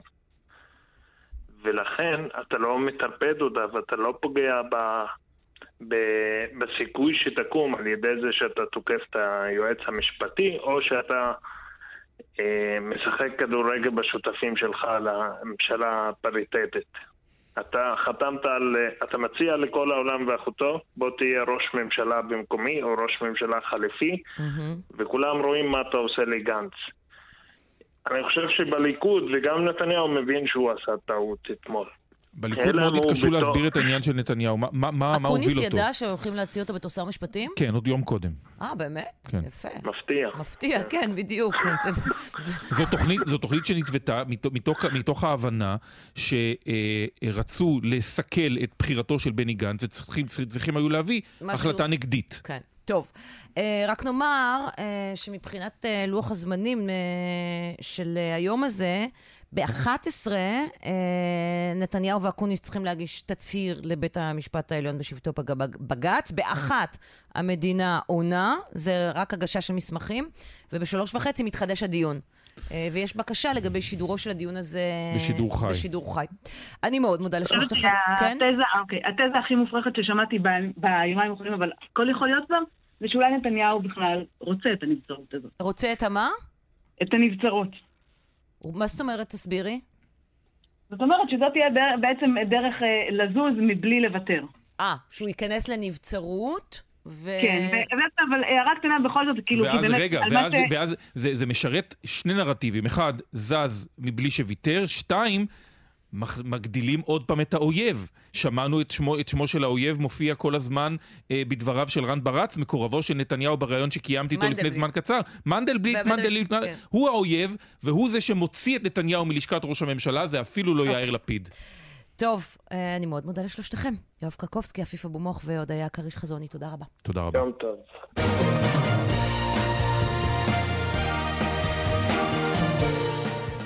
10.51 כאן אה, בסדר יום, בוקר טוב לדוקטור דורית ניצן. שלום, בוקר טוב. מנהלת אה, אה, שעת חירום של אזור אירופה בארגון הבריאות העולמי. מה קורה בהודו? הודו באמת אה, חווה חוויה קשה מאוד של uh, הפנדמיה, הווירוס מתפשט ומכה ממש בצורה שקשה לדמיין. אני שומעת מהקולגות שלי, מהעמיתים לעבודה, שהמצב שם קשה. אנשים שנזקקים לצ... לחמצן מנסים לרכוש את זה בדרך פרטית, והיום כבר גם זה חסר. קשה מאוד. את, יכול, את יכולה לנסות ולהסביר לנו, כן, למה זה קורה דווקא עכשיו בהודו? כי אנחנו כבר יותר משנה, שנה וכמה חודשים מאז פרוץ המגפה. ולכאורה עד עכשיו זה לא שלא הייתה, המגפה לא הייתה בהודו, אבל היא לא התפרצה בממדים האלו. למה דווקא עכשיו בממדים האלו? כן, אנחנו רואים את זה, רואים תופעה מעניינת שבכל מקום שבה החברה והווירוס שמרו על איזושהי דו-קיום בתוך כדי הבלגן הזה, שזה איכשהו מסתדר, אבל כאשר הווירוס מתחיל להתפשט הוא יוצא מהר מאוד משליטה. ראינו תמונה כזו בהרבה מאוד מקומות בעולם, והודו שהיא מאוד צפופה, ואנשים גם נמצאים, אה, חלקם נמצאים במצב אה, כלכלי קשה, תזונתי קשה, אה, נוטים לחלות יותר, להדביק ולהידבק יותר, והווירוס פשוט מתפשט. אבל כל הדברים האלה הרי היו אותו דבר גם במהלך כל השנה האחרונה. מה קרה פתאום עכשיו? שההתפרצות מגיעה לממדים כל כך מחרידים וקשים. כן, כן. מה שקרה עד עכשיו זה שהייתה אמ, איזושהי משמעת, לפחות באזורים הצפופים, ובאמת הצליחו אה, לשמור על זה. כנראה ששילובים של הווריאנט הבריטי, שהוא שם ממש uh, פרץ, והווריאנט הבריטי אנחנו, זה ה-B117, אותו וריאנט שמתפשט במהירות, mm-hmm. ועוד וריאנטים נוספים, כולל הווריאנט ההודי, שאותו אנחנו בוחנים, לא בטוחים מה משמעותו שם, הווריאנטים הללו uh, מתפשטים במהירות רבה יותר ומכים קשה יותר. אנחנו יודעים uh, לגבי הווריאנט ההודי, uh, uh, מה שונה בו ביחס uh, למה שראינו עד עכשיו? ו- ושאלה נוספת, האם החיסונים, כן, שאנחנו נניח, נניח חוסנו בהם, uh, עובדים עליו? כן, אז הווריאנט הזה הוא עדיין לא עלה לדרגת variant of concern, זאת אומרת, mm-hmm. וריאנט מדאיג. וריאנט מדאיג נמצאים כרגע שלושה מהם, זה הווריאנט, עוד כמו שקראנו לו, כאילו הבריטי, הברזיליאני והדרום אפריקאי. הווריאנט ההודי נמצא כרגע תחת השגחה. אנחנו בודקים ולומדים להכיר אותו. Mm-hmm. אנחנו רואים שיש לו אה, מוטציות גם במה שנקרא החלבונים של הספייק, של הספיץ'. של הווירוס, זאת אומרת מקלים על החיבור שלו לאתרים חשובים בתאים האנושיים. ואנחנו גם רואים שבמקומות שהוא מגיע הוא מתפשט. יחד עם זאת, אנחנו גם, אה, וזה מעודד, רואים שבמקומות שבהם הוא מגיע והאוכלוסייה מצליחה לשמור עליו מפני הדבקה, הוא אה, נהדף, והוא גם כנראה לא מצליח לשרוד לאורך זמן ארוך אה, כשהווריאנט הבריטי משתלט. אוקיי. אבל את זה אנחנו עוד בוחנים, לא יודעים בדיוק. לגבי החיסונים, mm-hmm. אין לנו כרגע עוד מידע. אבל שוב, במקומות שהוא התחיל להתפשט, כמו בריטניה ומקומות אחרים, אנחנו עוד לא רואים אה, השפעה שלילית. אוקיי, מה יכול, איך, אה, איך מסייע העולם להודו עכשיו? מה עושים בעצם? כן, העולם, אני חייבת לומר, ממש קודם כל מבינים שחייבים לעזור ומהר. אז אנחנו מפנים חיסונים וכמויות רציניות שאנחנו מבקשים להפנות עודפי חיסונים למדינות להודו. מישהו צריך לוותר על חיסונים בשביל עצמו? איך, איך זה עובד? כן, אז יש לנו את הפלטפורמה שנקראת קובקס, לנו זה לארגון הבריאות העולמי, ליוניסף, ועוד אה, ארגונים. הפלטפורמה הזאת, מדינה שיש לה חיסונים ושהיא יכולה לתת אה, אה, ולהשתתף בסולידריות, מעבירה אותם אלינו באופן וירטואלי, mm-hmm. ואנחנו מעבירים את זה למדינות הנזקקות. וזה אומר שיש מדינות שאמרו שהן קודם כל מחסנות את, את האוכלוסייה הבוגרת, עובדי בריאות, ואז תורמות, ויש מדינות שהחליטו לחסן את יותר לעומק את האוכלוסייה ואז לתרום. כל אחת עושה את זה לפי החלטותיה, ויש כאלה שתרמו אה, כספים ללא תלות בחיסון שלהם לקובקס, כך שאנחנו היום באמת מנסים להעביר להודו ולשכנותיה. אגב, פקיסטן מגיעה למצב קשה. Mm-hmm. והם צריכים עזרה. זו דרך אחת. דרך שנייה, למשל, לדוגמה, רומניה אה, מתארגנת להעביר בית חולים אה, שדה וסיוע. אה, מדינות שכנות, ויחד איתנו מעבירים חמצן. כן. מעניין מאוד. דוקטור דורית ניצן, מנהלת שכת חירום של אזור אירופה בארגון הבריאות העולמי, תודה רבה שדיברת איתנו הבוקר. תודה ובריאות שלמה. אמן, ביי. לכולנו. אנחנו מסיימים את השעה הראשונה של uh, סדר יום, תכף שעה שנייה, נהיה גם בדרום, בין השלושה עוד לילה לא שקט עובר על uh, תושבי הדרום. נדבר עם עדיאל בר, בר שאול, שהותקף מינית בגיל עשר, ומדבר עכשיו, ועוד, uh, ככל שיותר לנו הזמן, פיבורמיאלגיה, למה זה לא מוכר סוף סוף. פרסומות חדשות וחוזרים.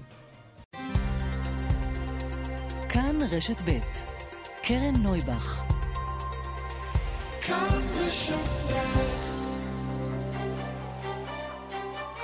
סדר יום עם קרן נויבך, תוכנית אקטואליה אחרת.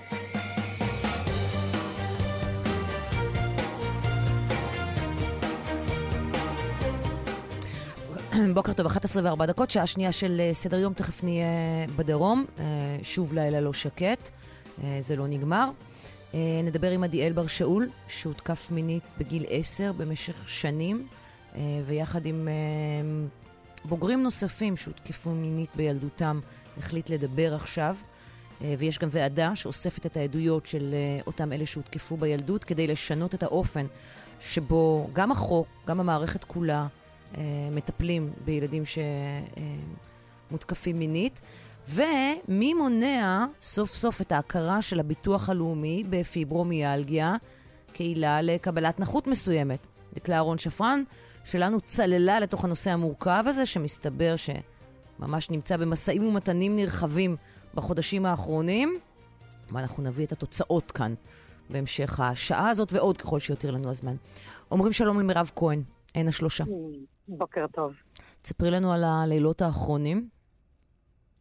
אה, לא יודעת מה קורה במדינת ישראל, למרות שאני כן יודעת, אבל פה זה מלחמה קטנה.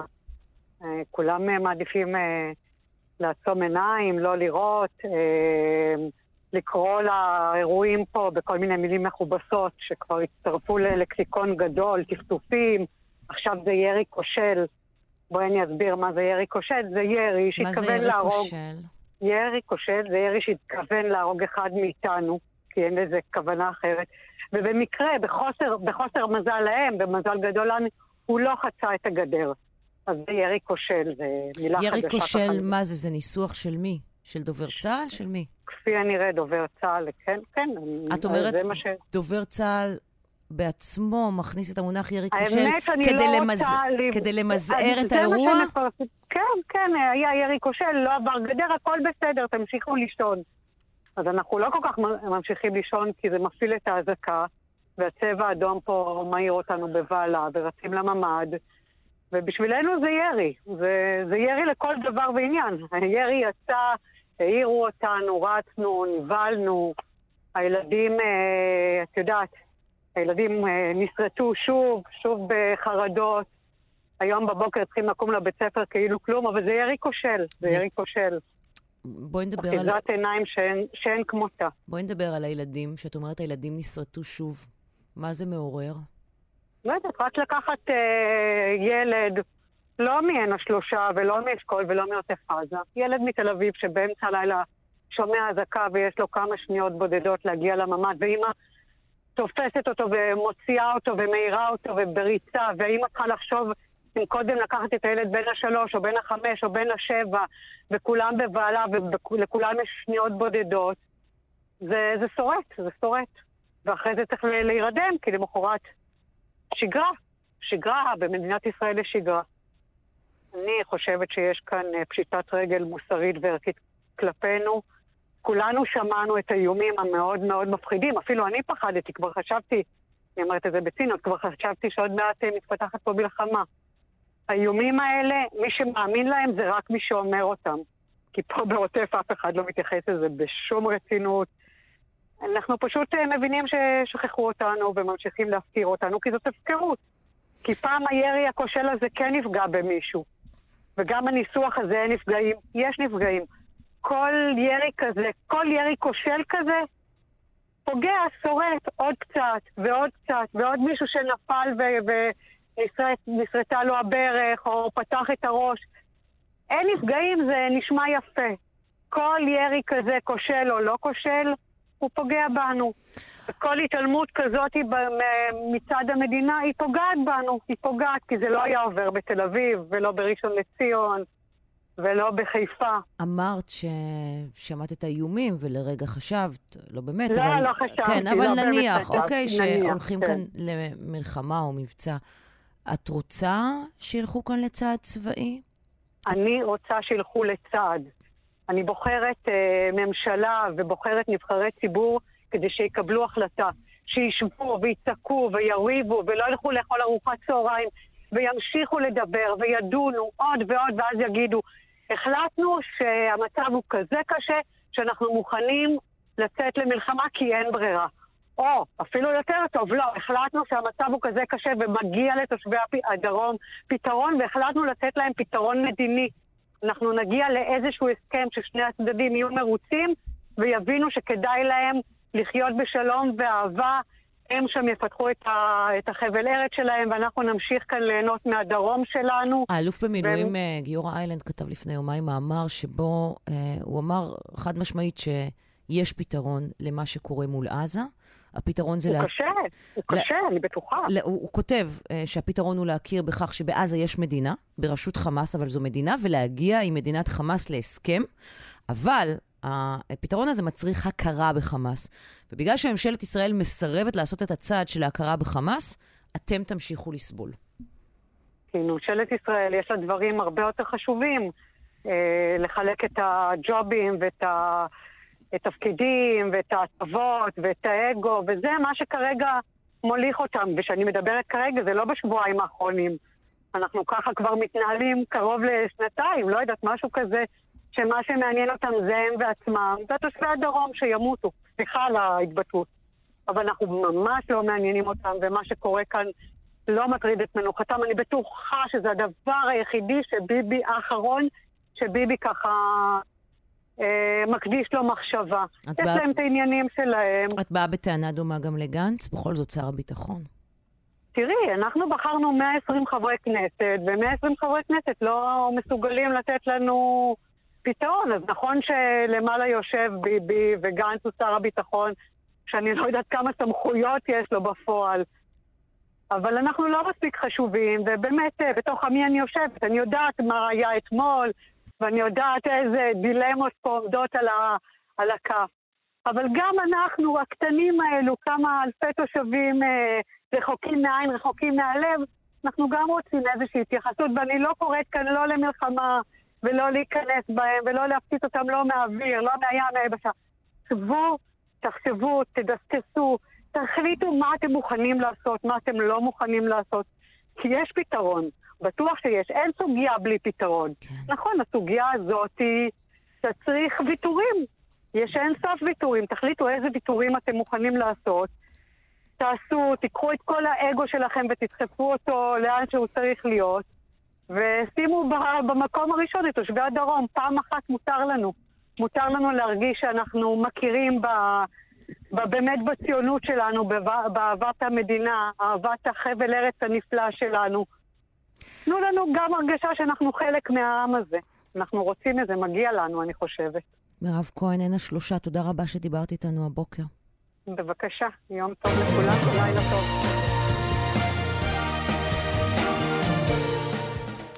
שלום אה, לעדיאל, שלום וברכה, בוקר טוב. עדיאל בר שאול. מה שלומך?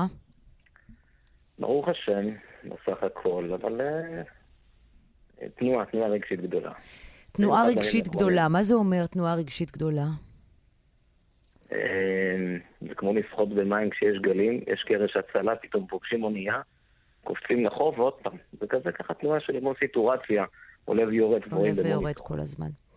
אני אגיד אה, שאתה, יחד עם עוד אה, שמונה אה, גברים ונשים, שכולם היום גם אנשים בוגרים בגילאי 20 עד 60, זה טווח גילאים מאוד גדול, נחשפתם בפרויקט נרחב שלי, ירון, בעיתון הארץ, תחת הכותרת אה, אנחנו הילדים שהותקפו, שנוצלו, נשכחו, נזנחו.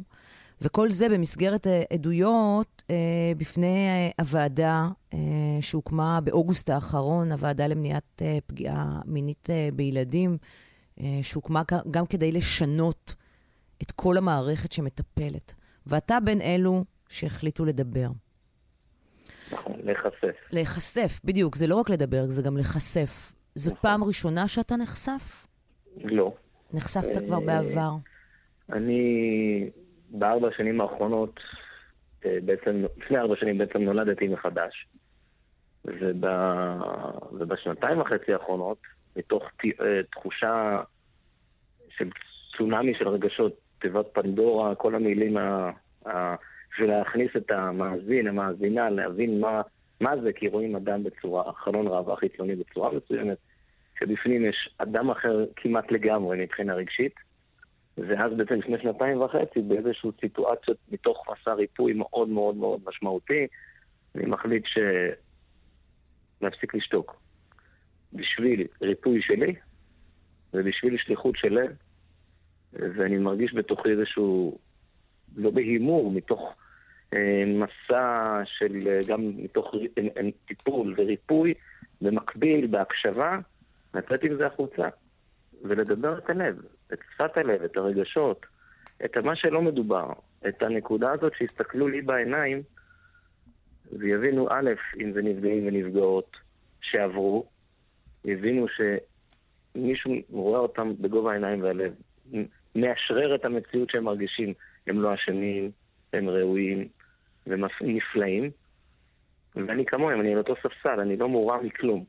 לחילופין, להעלות את המודעות ואת המוגנות, וגם, בדיוק מה שהוועדה אומרת, שלחברה הכללית שלנו, או למקבלי ההחלטות, יש איזה צורך דחוף אה, להבין שזה הטיפול או ההתייחסות היא לא מדויקת ולא מתאימה בכלל. זאת אומרת, זה נעשה על ידי מיני מרכזיים חשובים, אני בחלקם משתף פעולה איתם מתוך לב, mm-hmm. אבל אין משהו ממסדי, אין משהו הבנתי לעומק. בגדול, אני חושב ש...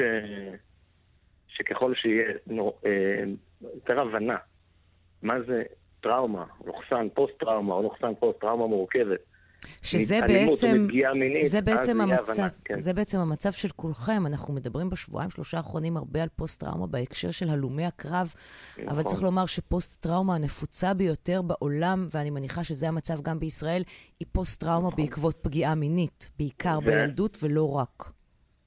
נכון, ואני יכול להגיד לך שאת יודעת, אה, במיוחד במדינת ישראל, אני עשיתי מילואים ושירתתי במיני תפקידים רגישי, הכל, אבל תמיד בפנים לא זה תמיד, בכלל עד 30 שנות שתיקה אז אתה לא מגיב ולא אומר כלום ולא קרה לי כלום והדחקה. אבל כשכן, לפעמים אתה מרגיש לא בהשוואה, כאילו אין לך לגיטימציה כן. להגיד שאני פוסט-טראומה, כי... כי, כי אלה הלוחמים אחד, הגדולים, אז מה אחד, אני... אחד, אחד, ואני מאוד נזהר בלשוני, אתה יודע, זה מאוד מאוד רגיש הנושא, כי אין פה חלילה לא פסיק של משהו לא בסדר לצד הלוחמים. לצד התפיסה שכאילו פגיעות מיניות זה בסדר. אז יש כאלה שאתה שומע עד היום חושך שם, ואלה שכן נוגעים, אז זה כזה, אני יודע מה זה לחיות בחוץ ולמות בפנים. וכמוני אחיי ואחיותיי לחיים האלה או למסע, ולתחייה בחיים מחדש פעם ביום, לפעמים ארבע פעמים ביום, לפעמים פעם בחודש, זה לא משנה. מה זה נקרא לרצות לחיות? ואתה שותק, כי תשמעי, יש בזה מיתוג, איך זה נראה, איך זה נשמע. אז כש... פנו אליי ואמרו, הרגשתי לא שאני משתתף בוועדה ובכתבה, הרגשתי זכות. הזכות היא פשוט להגיד, הנה אני, ואם, ובהקשבה, ופעמים קורה שאני מדבר מתוך הרצאה שאני מדבר, אני בוכה, אני עם הבכי, אני לא נבהל. כן. אני לא מתבייש, כי לא עשיתי כלום. עדיין, אני רק רוצה לחיות. כמה שאתה יכול, אמ, תיקח אותי לגיל עשר. כמה שאתה מסוגל. אוקיי.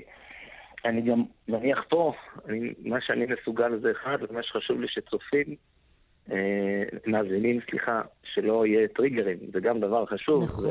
מי שיכול לנסוע באוטו עכשיו וכולי, צריך גם את זה לתת את הדעת. זה נכון, זו הגדרה נכונה, אני שמחה כן, שאתה אומר את זה. אני יודע, אני, אני אומר את זה מתוך. הכרה וזה, אז כן. אז ככה, אה, גיל עשר, אה, גדלתי בבית חם, הורים מקסימים ונפלאים, בית מדהים.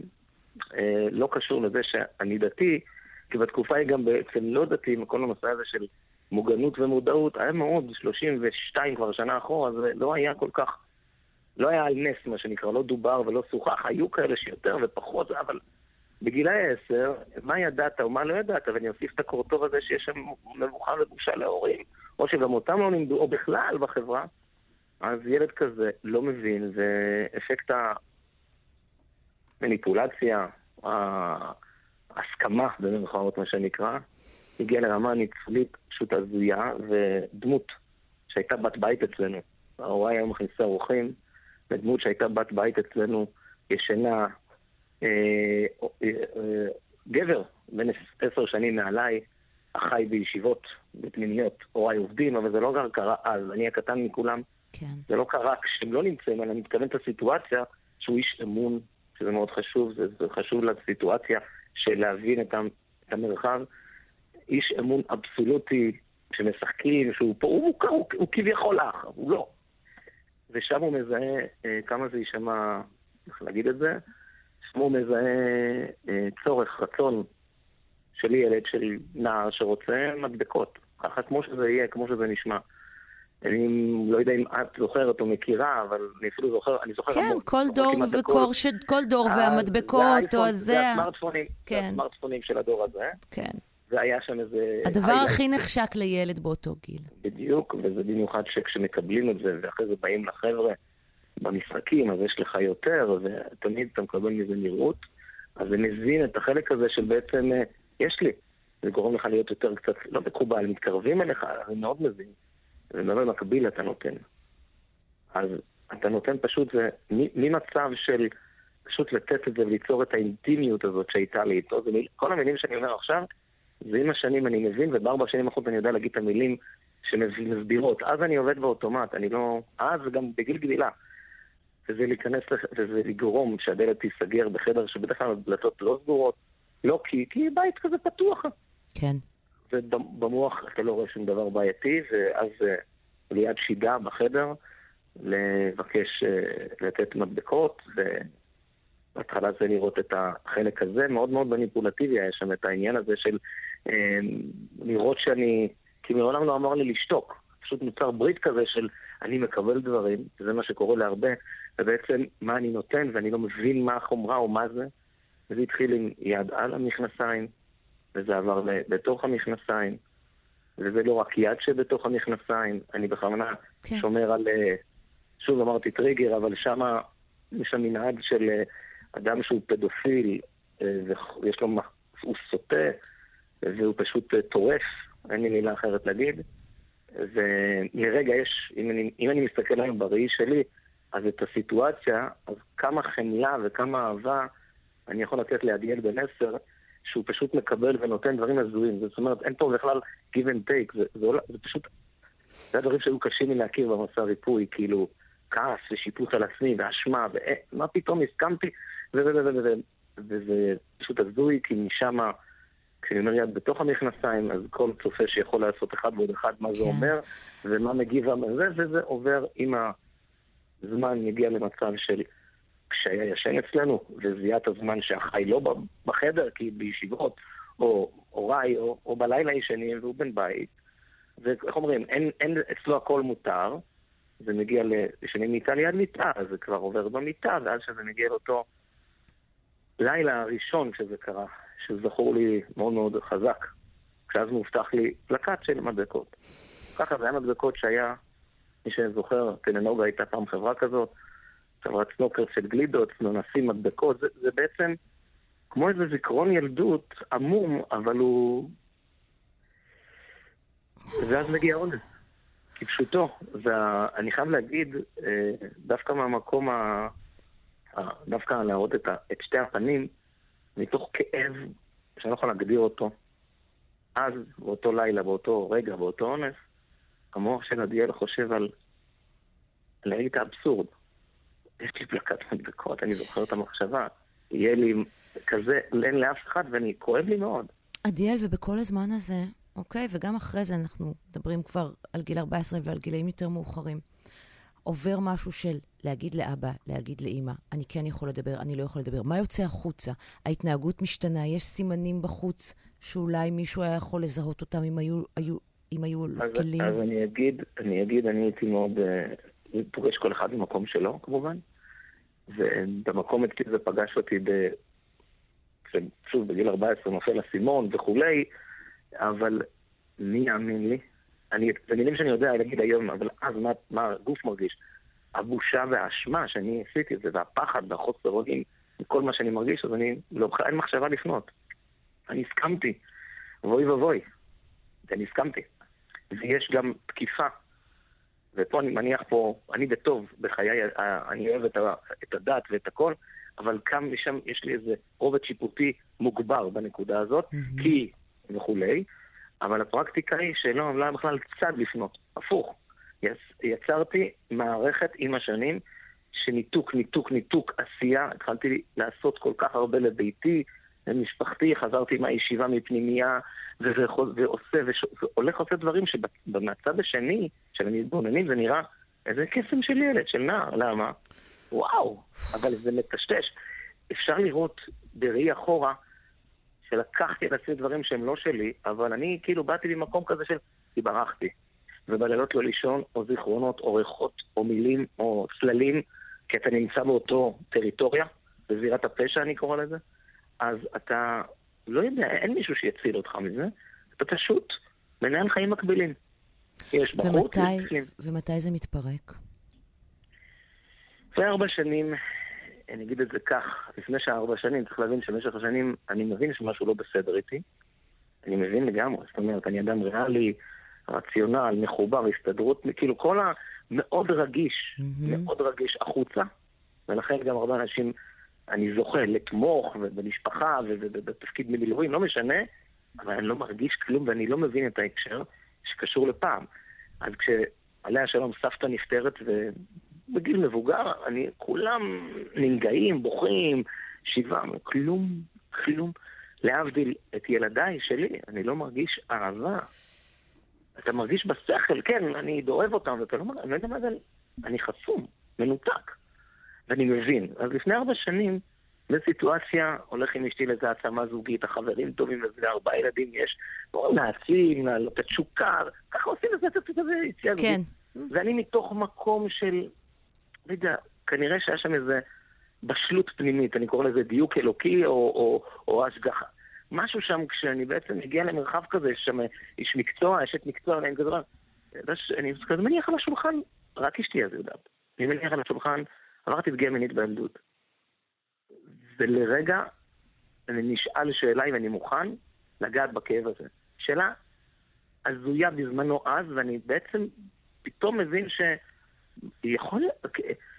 נאמר לי שם, זה הכל קשור להכל, ואני מסתכל, ופתאום אני אומר, רגע, רגע, רגע.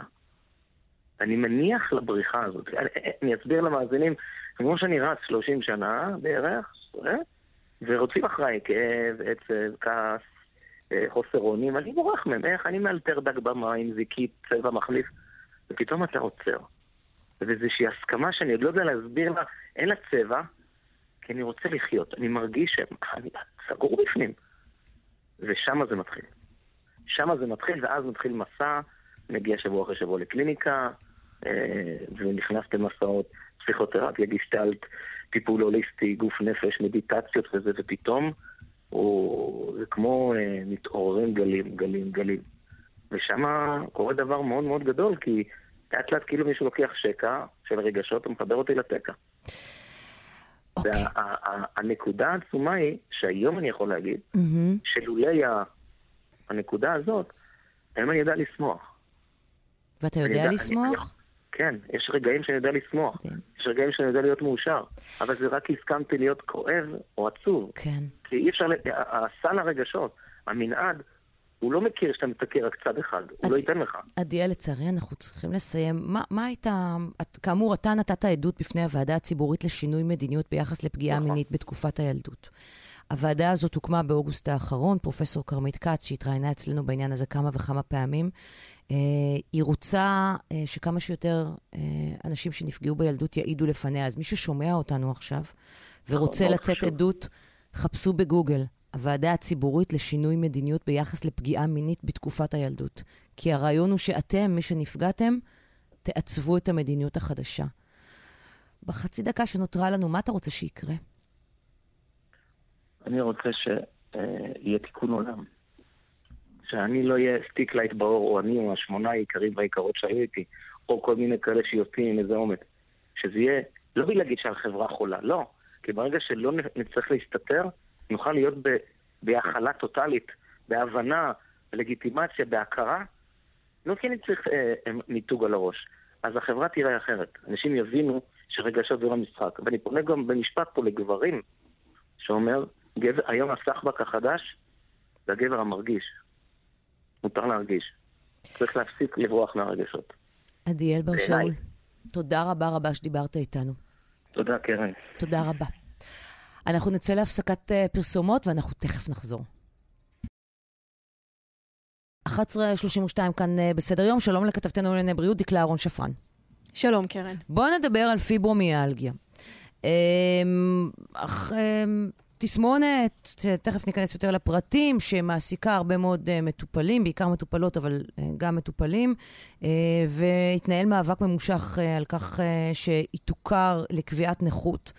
והבוקר את אה, מביאה כאן לראשונה שהביטוח הלאומי לא משנה את הקריטריונים לקביעת נכות עבור אלו הסובלים מפיברומיאלגיה, למרות שהנהלת המוסד ומשרד הבריאות אישרו כבר תקנות חדשות בעניין הזה שמאפשרות אישור של עד 50% נכות, וזאת בעקבות מחלוקת עם משרד האוצר, ומסתבר בעקבות פנייה של שלושה רופאים לביטוח הלאומי בדרישה לשנות את טיוטת התקנות החדשה.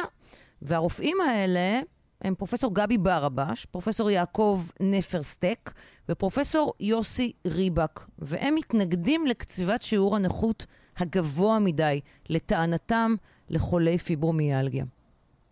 כן, ו- וצריך להגיד באמת, קרן, שיש טיוטת תקנות חדשה שהיא אה, מוכנה מבחינת אה, הביטוח הלאומי, גם במשרד הבריאות אה, אישרו אה, את, ה- את התקנות החדשות הללו, שבעצם אמורות לעשות סדר במנגנון שיקבע את אחוזי הנכות למי שלוקה, או יותר נכון, בעיקר מי שלוקה בפיברומיאלגיה, בדאבת השריר.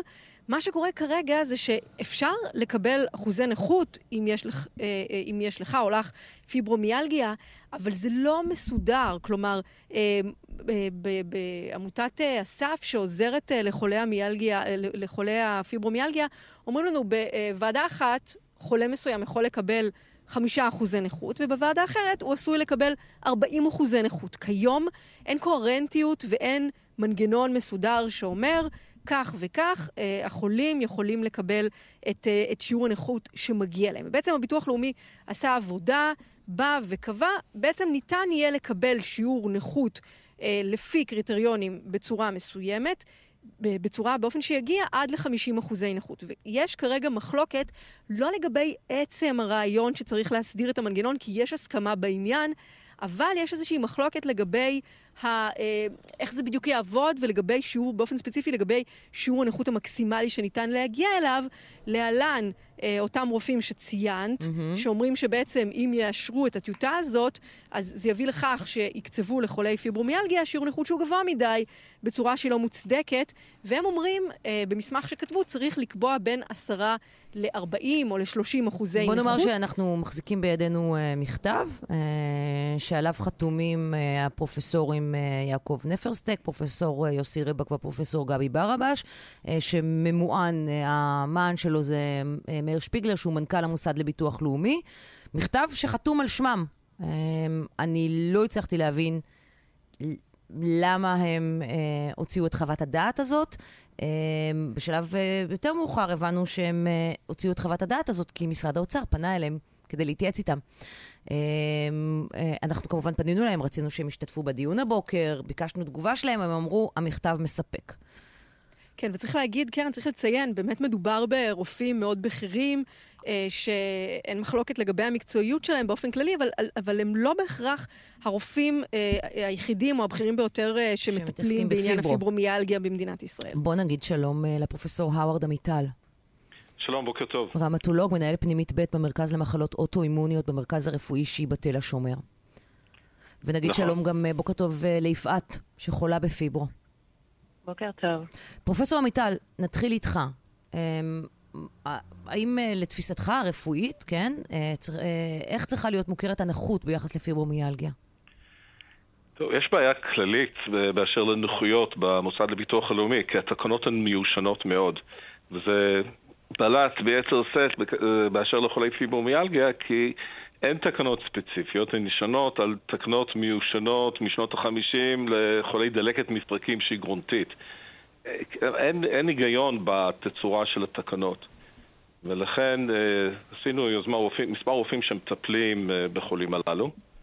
אה, לפני כשנתיים זה התחיל. האמת, הרבה יותר, הגלגול האחרון הוא מלפני שנתיים. ופנינו למוסד לביטוח לאומי, למאיר שפיגלר, למנכ"ל, עם איזושהי הצעה טנטטיבית, שעושה יותר, אה, יותר היגיון, כי היא מורכבת מהביטויים של המחלה. אני חייב להגיד, לשמחתי, שנפלנו על אוזן קשבת.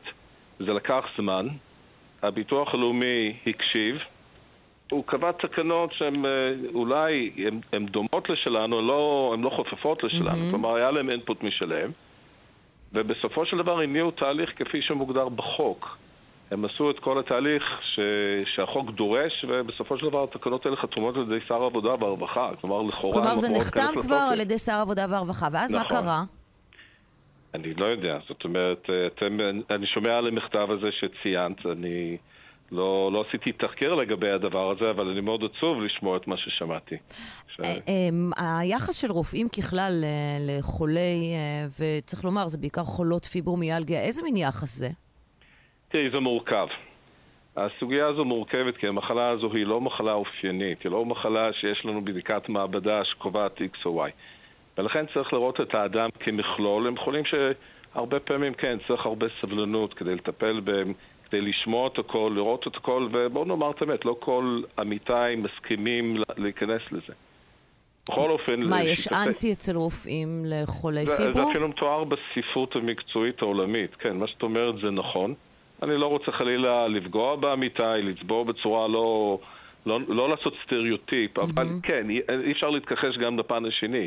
יש ספרות מקצועית, בינלאומית אגב, שמתארת אה, איזושהי אגרסיה של הממסד כלפי החולים האלה, כי הם חולים שלכאורה מרגיזים, שאתה מרג- מרגיש שאתה לא יכול לטפל בהם בצורה מיטבית, אין להם איזשהו סממן או בדיקת מעבדה או בדיקת CT שמבהירה אם המחלה אין שלהם חמורה תשובת יותר. בית ספר פשוטה. נכון, ל- ולכן האיגודים הב- הבינלאומיים בעצם יצרו כל מיני טבלאות של, אה, של חומרת מחלה לפי אוקיי. אוסף של תסמינים. אז הדברים מתוקפים, אבל לא כולם רוצים להתעסק עם זה, ומה שחבל שאני שומע שהם גם רוצים לפגוע בהם. יפעת, מה זה אומר להיות חולה בפיברו? אה, האמת שאני כל כך בשוק מהמכתב שכרגע אמרתם, שזה מכעיס אותי, אבל אני קודם כל אספר שמעבר לזה שזו מילה ככה שקשה להגות אותה, אה, זה מכאובים לאורך כל שעות היום, זה יכול להיות בדרגות שונות, במקומות שונים, אה, בכל הגוף ביחד. באמת שהכאב לא מרפה אף פעם. אה, יש ימים שאני לא מצליחה לישון בכלל מרוב כאבים, ואני מנקרת רק, ויש ימים שאני ישנה בלי סוף ועדיין אה, לא ערנית. זה כאילו מישהו לקח מקל ושבר את כל העצמות בגוף. כך שבאמת זו מחלה אולי לא סקסית ולא רואים אותה. אה, להבדיל אלף אלפי הבדלות, אנחנו רואים איך המערכת מטפלת בנפגעי פוסט-טראומה פוסט שלא רואים. אז בטח ובטח שכאן אה, מראש מסתכלים על החולה כאל שקרן. אמ, אחת השורות פשוט... במכתב, כן, אה, שאני אצטט ממנו, הם כותבים ככה, ברצוננו להדגיש מספר מאפיינים של הפיברומיאלגיה שחייבים לעמוד לנגד עיני מקבלי החלטות בעניין.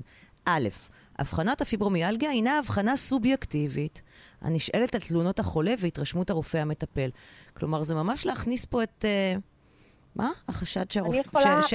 שהחולה, לך... שהחולה ממציא? בדיוק. אני יכולה להגיד לאותו בן אדם שחתם על המכתב הזה, וכבודו במקומו מונח, אמ, אני מוכנה ללכת ולהמשיך בקריירה שלי. מה זה מוכנה? אני רוצה ללכת ולהמשיך בקריירה הענפה שהייתה לי עד, עד לפני המחלה. להמשיך לקטר שאני עייפה מעשייה, או לקטר על הבוסית שלי. בטח ובטח לא לשבת בספה ולבכות מכאב אה, ולא לעשות כלום. זה פשוט לעג לרש, באמת. הם כותבים גם... אנחנו נמצאים באיזשהו על... מעגל קסמים הזוי של סהרוריות, של עייפות, של בעיות זיכרון. על, הם כותבים ככה, על הנכות, אחוזי הנכות, להיקבע על בסיס ההגבלה בתפקוד הנפשי, החברתי ובכושר העבודה, בדומה למשל להגדרות בהפרעות תלויות דחק. מה, זה לשייך פה עניין נפשי למחלה, נכון, פרופסור עמיטל? אם יותר לי, קרן, יש כאן תחכום במשפט הזה. כשאדם יגיע לוועדה של הביטוח הלאומי ויציג את uh, תלונותיו, יגידו, טוב, אה, נתנו לך 20% על הדיכאון, או נתנו לך 10% על המעי הרגיז, ובעצם יפגעו בו מבחינה של סיכום סך הנוחות שהוא אמור לקבל. יש מצב אבסורדי שאנשים שפונים לביטוח לאומי עם מיגרנה יקבלו יותר שיעור נוחות מאשר חולים פיברומיאלגיה שיש להם מיגרנה ויש להם גם את הפיברומיאלגיה. בגלל ש... אז, כי, כי אה, כמו שפתחנו בריאיון שלך, כי, כי לכאורה חלק מהאנשים חושבים שהחולים האלה מרגיזים ושהם רוצים uh, לשדוד את המערכת. ויש גם על זה הרבה ספרות uh, ברמה הבינלאומית, שזה לא נכון. בוא נאמר שהשורה התחתונה, פשוט... הם מציעים להשאיר שלוש דרגות של אחוזי נכות, עשרה, עשרים וארבעים אחוזים לפי הגבלה בתפקוד הנפשי, החברתי וכושר העבודה, תוך הדגשה שהאחוזים האלה לוקחים בחשבון את התסמונת כולה על כל מרכיביה. זה... התקנות של הביטוח הלאומי עושות את זה. אני, אני רוצה ברשותכם... לא, אבל כן, כדאי לציין עוד עניין אחד. אה, אה, בקצרה, קודם כל אומרים לנו גורמי מקצוע, באמת, רגע, כפי לא, שאתם מתארים... המנכ"ל המוסד לביטוח לאומי איתנו על הקו. את אה, תוכלי להוסיף... אוקיי, בבקשה, כמובן. כן, בואי נגיד לו שלום. שלום למאיר שפיגלר, מנכ"ל הביטוח הלאומי. שלום וברכה. אתה מסכים עם מכתבה? אגב, זה נכון שפרופסור ברבש התקשר אליך? כן, אישית? לקראת אחת בלילה, עד כמה שאני זוכר, והוא ניסה לומר לי. התקשר אליך לקראת אחת בלילה? על זה? כן. כן. כדי אה, לומר לי את דעתו המקצועית לגבי הפיברומיאלגיה, אם היא קיימת או לא קיימת. אני מכבד אותו ואת הידיעות שלו, אבל ישנם עוד הרבה רופאים, פרופסורים. הצלחת להבין למה זה כל כך דחוף לו? אני לא שואל שאלות. אם מתקשרים אליי, אני מאזין. ובאופן כללי אני אומר, באופן כללי אני אומר שישנם כאלה שמתנגדים, שטוענים שהדבר הזה הוא לא קיים, איזה משהו פסיכוסומטי, אבל ישנם רבים טובים שטוענים אחרת. שהמחלה הזאת אכן קיימת. ואגב, אני כבר עכשיו עובר לסיפור של הקורונה. רוב התסמינים של הפיברומיאלגיה הם כמעט אחת לאחת כמו של הקורונה. אז מה יאמרו בעתיד כשאנחנו, נידרש לטפל באנשים שיש להם אחר כך תופעות לוואי ומגבלות עקב זה שהם נחשפו לנגיף והם צריכים להתמודד עם התופעות האלה? הרי הקורונה לא הייתה לפני כן. אגב, היו גם הרבה מחלות שבעבר לא היו, וכתוצאה משינויים, כמו למשל תוחלת החיים, היום ישנם בצורה הרבה יותר משמעותית, כמו למשל דמנציה. אז מישהו מעלה על דעתו שהביטוח הלאומי שאמון על המצב שפה, כלומר לדאוג לאנשים שנקלעים למצוקה ויש להם בעיות תפקודיות שאנחנו לא ניתן את הדעת על זה, ואגב, הייתה עתירה לבג"ץ בראשית 2019, אנחנו כבר בסוף 2019, למיטב זיכרוני, בנובמבר 2019, פרסמנו את המתווה שלנו להערות הציבור, הציבור אמר את דברו, כולם שלחו את מה שהיה להם לומר בנושא הזה, כולל פרופסור ברבש. התייחסנו בצורה מאוד מקצועית. אני רוצה לשאול אותך משהו בהקשר הזה. מה, איך נולדה המעורבות של פרופסור ברבש בעניין הזה? מה, הוא פנה... על דעת עצמו, כי זה מעניין אותו, כי חשוב לו, כי, מאזן, כי המאזן של הביטוח הלאומי חשוב לו, כי הוא מביע פה דאגה מתשלום, כסף, בעצם תשלום uh, קצבאות uh, uh, גבוהות מדי לחולי הפיברו. הוא רופא, הוא פרופסור, בעל שיעור קומה, שהוא ידאג לנושאים שנוגעים לבריאות הציבור, ואנחנו נדאג לנושאים שנוגעים לתקציב הנדרש כדי לת... לתת להם את מלוא הזכויות שלהם. אני, אני, רגע, אני, אני, אני רוצה... בכל לת... הכבוד רגע, לכולם, רגע, רגע, שנייה, שנייה, הביטוח שנייה. הלאומי אמון לדאוג לצרכים של הציבור שנקלע למצוקה, ולכן יש גם את הגוף הזה, שהקימו אותו בדיוק למען המטרה הזאת. מאיר, ברשותך, שנייה, מנכ"ל הביטוח הלאומי, אני תכף אה, אה, אאפשר לך להתייחס לשורה התחתונה, אבל אני רוצה כמה דברים שמגיעים אלינו תוך כדי שידור. אחד, תיקון שלי. המכתב לא הוזמן על ידי האוצר, כך אה, נמסר לנו אה, ברגעים האלה מפרופסור ברבש עצמו. אה, בכלל לא דיברנו עם האוצר לפני שכתבנו אותו, הוא, אה, יזמנו אותו, כיוון שחשבנו שזה חלק ממהלך שגוי. אני רק אגיד שמשרד האוצר, בתגובה הרשמית שלו, אמר לנו, משרד האוצר בשיתוף רופאים מומחים בתחום, דנים עם הביטוח הלאומי בנושא, תוך הצעה להתאים את נוסח התקנות לעמדת הגורמים המקצועיים. הם אמרו לנו שהם התייעצו עם פרופסור ברבש, וגם הוא אומר, כן, שפיגלר הוזה, מעולם לא שוחחתי עמו באחת בלילה. אז uh, אני רוצה לומר לך, אני עדיין לא דמנטי, ואם זה לא היה באחת בלילה, זה היה ב-12 בלילה, ואני מודיע לך, כך היה, פשוט מאוד, כך היה. אני לא אומר דברים שהם חסרי אחריות. אוקיי. ש... אה, אני רוצה, תוך כדי שיחה מגיעות אליי הרבה מאוד הודעות של מאזינים ששומעים אותנו, אני אקריא רק אחת. כותב לי בחור, אני בן 25, מאובחן עם פיברו מאז גיל 18, הבריונות של הרופאים היא נוראית, הצבא היה סיוט, סימנו אותי כשקרן, ממציא ומשוגע עד היום. רק לאחרונה הצלחתי למצוא הרכב של רופאים שמאמינים לי. לא ישנתי לילה רצוף מאז 2014, ואני מצויר עד היום כשקרן. תחשבי גם על הטראומה של כל מפגש עם רופא. תודה לכם על השיח בעניין. מה אתם מתכוונים לעשות, מאיר שפיגלר?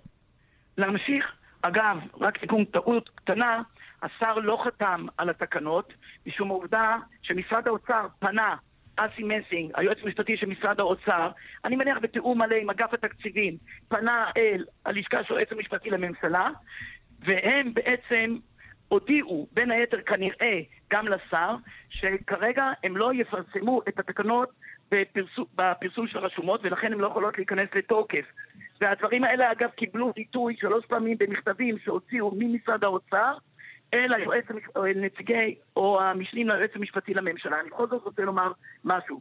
הביטוח הלאומי עשה עבודה מקצועית לעילא ולעילא. עם הגורמים הרלוונטיים, שכן, מה לעשות, הם רופאים, פרופסורים ודוקטורים מקדמת הבמה.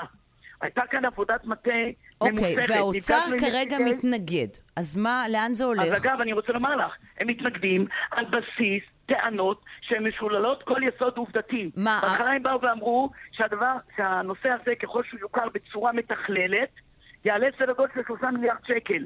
אני מעולם לא ראיתי תחשיב או איזשהו database עליהם הם נסמכו. מה עוד? שגם היום אנחנו נותנים במסגרת נקודתית, ספציפית, נותנים מענה לכל מיני תסמינים של הפיברומיאלגיה.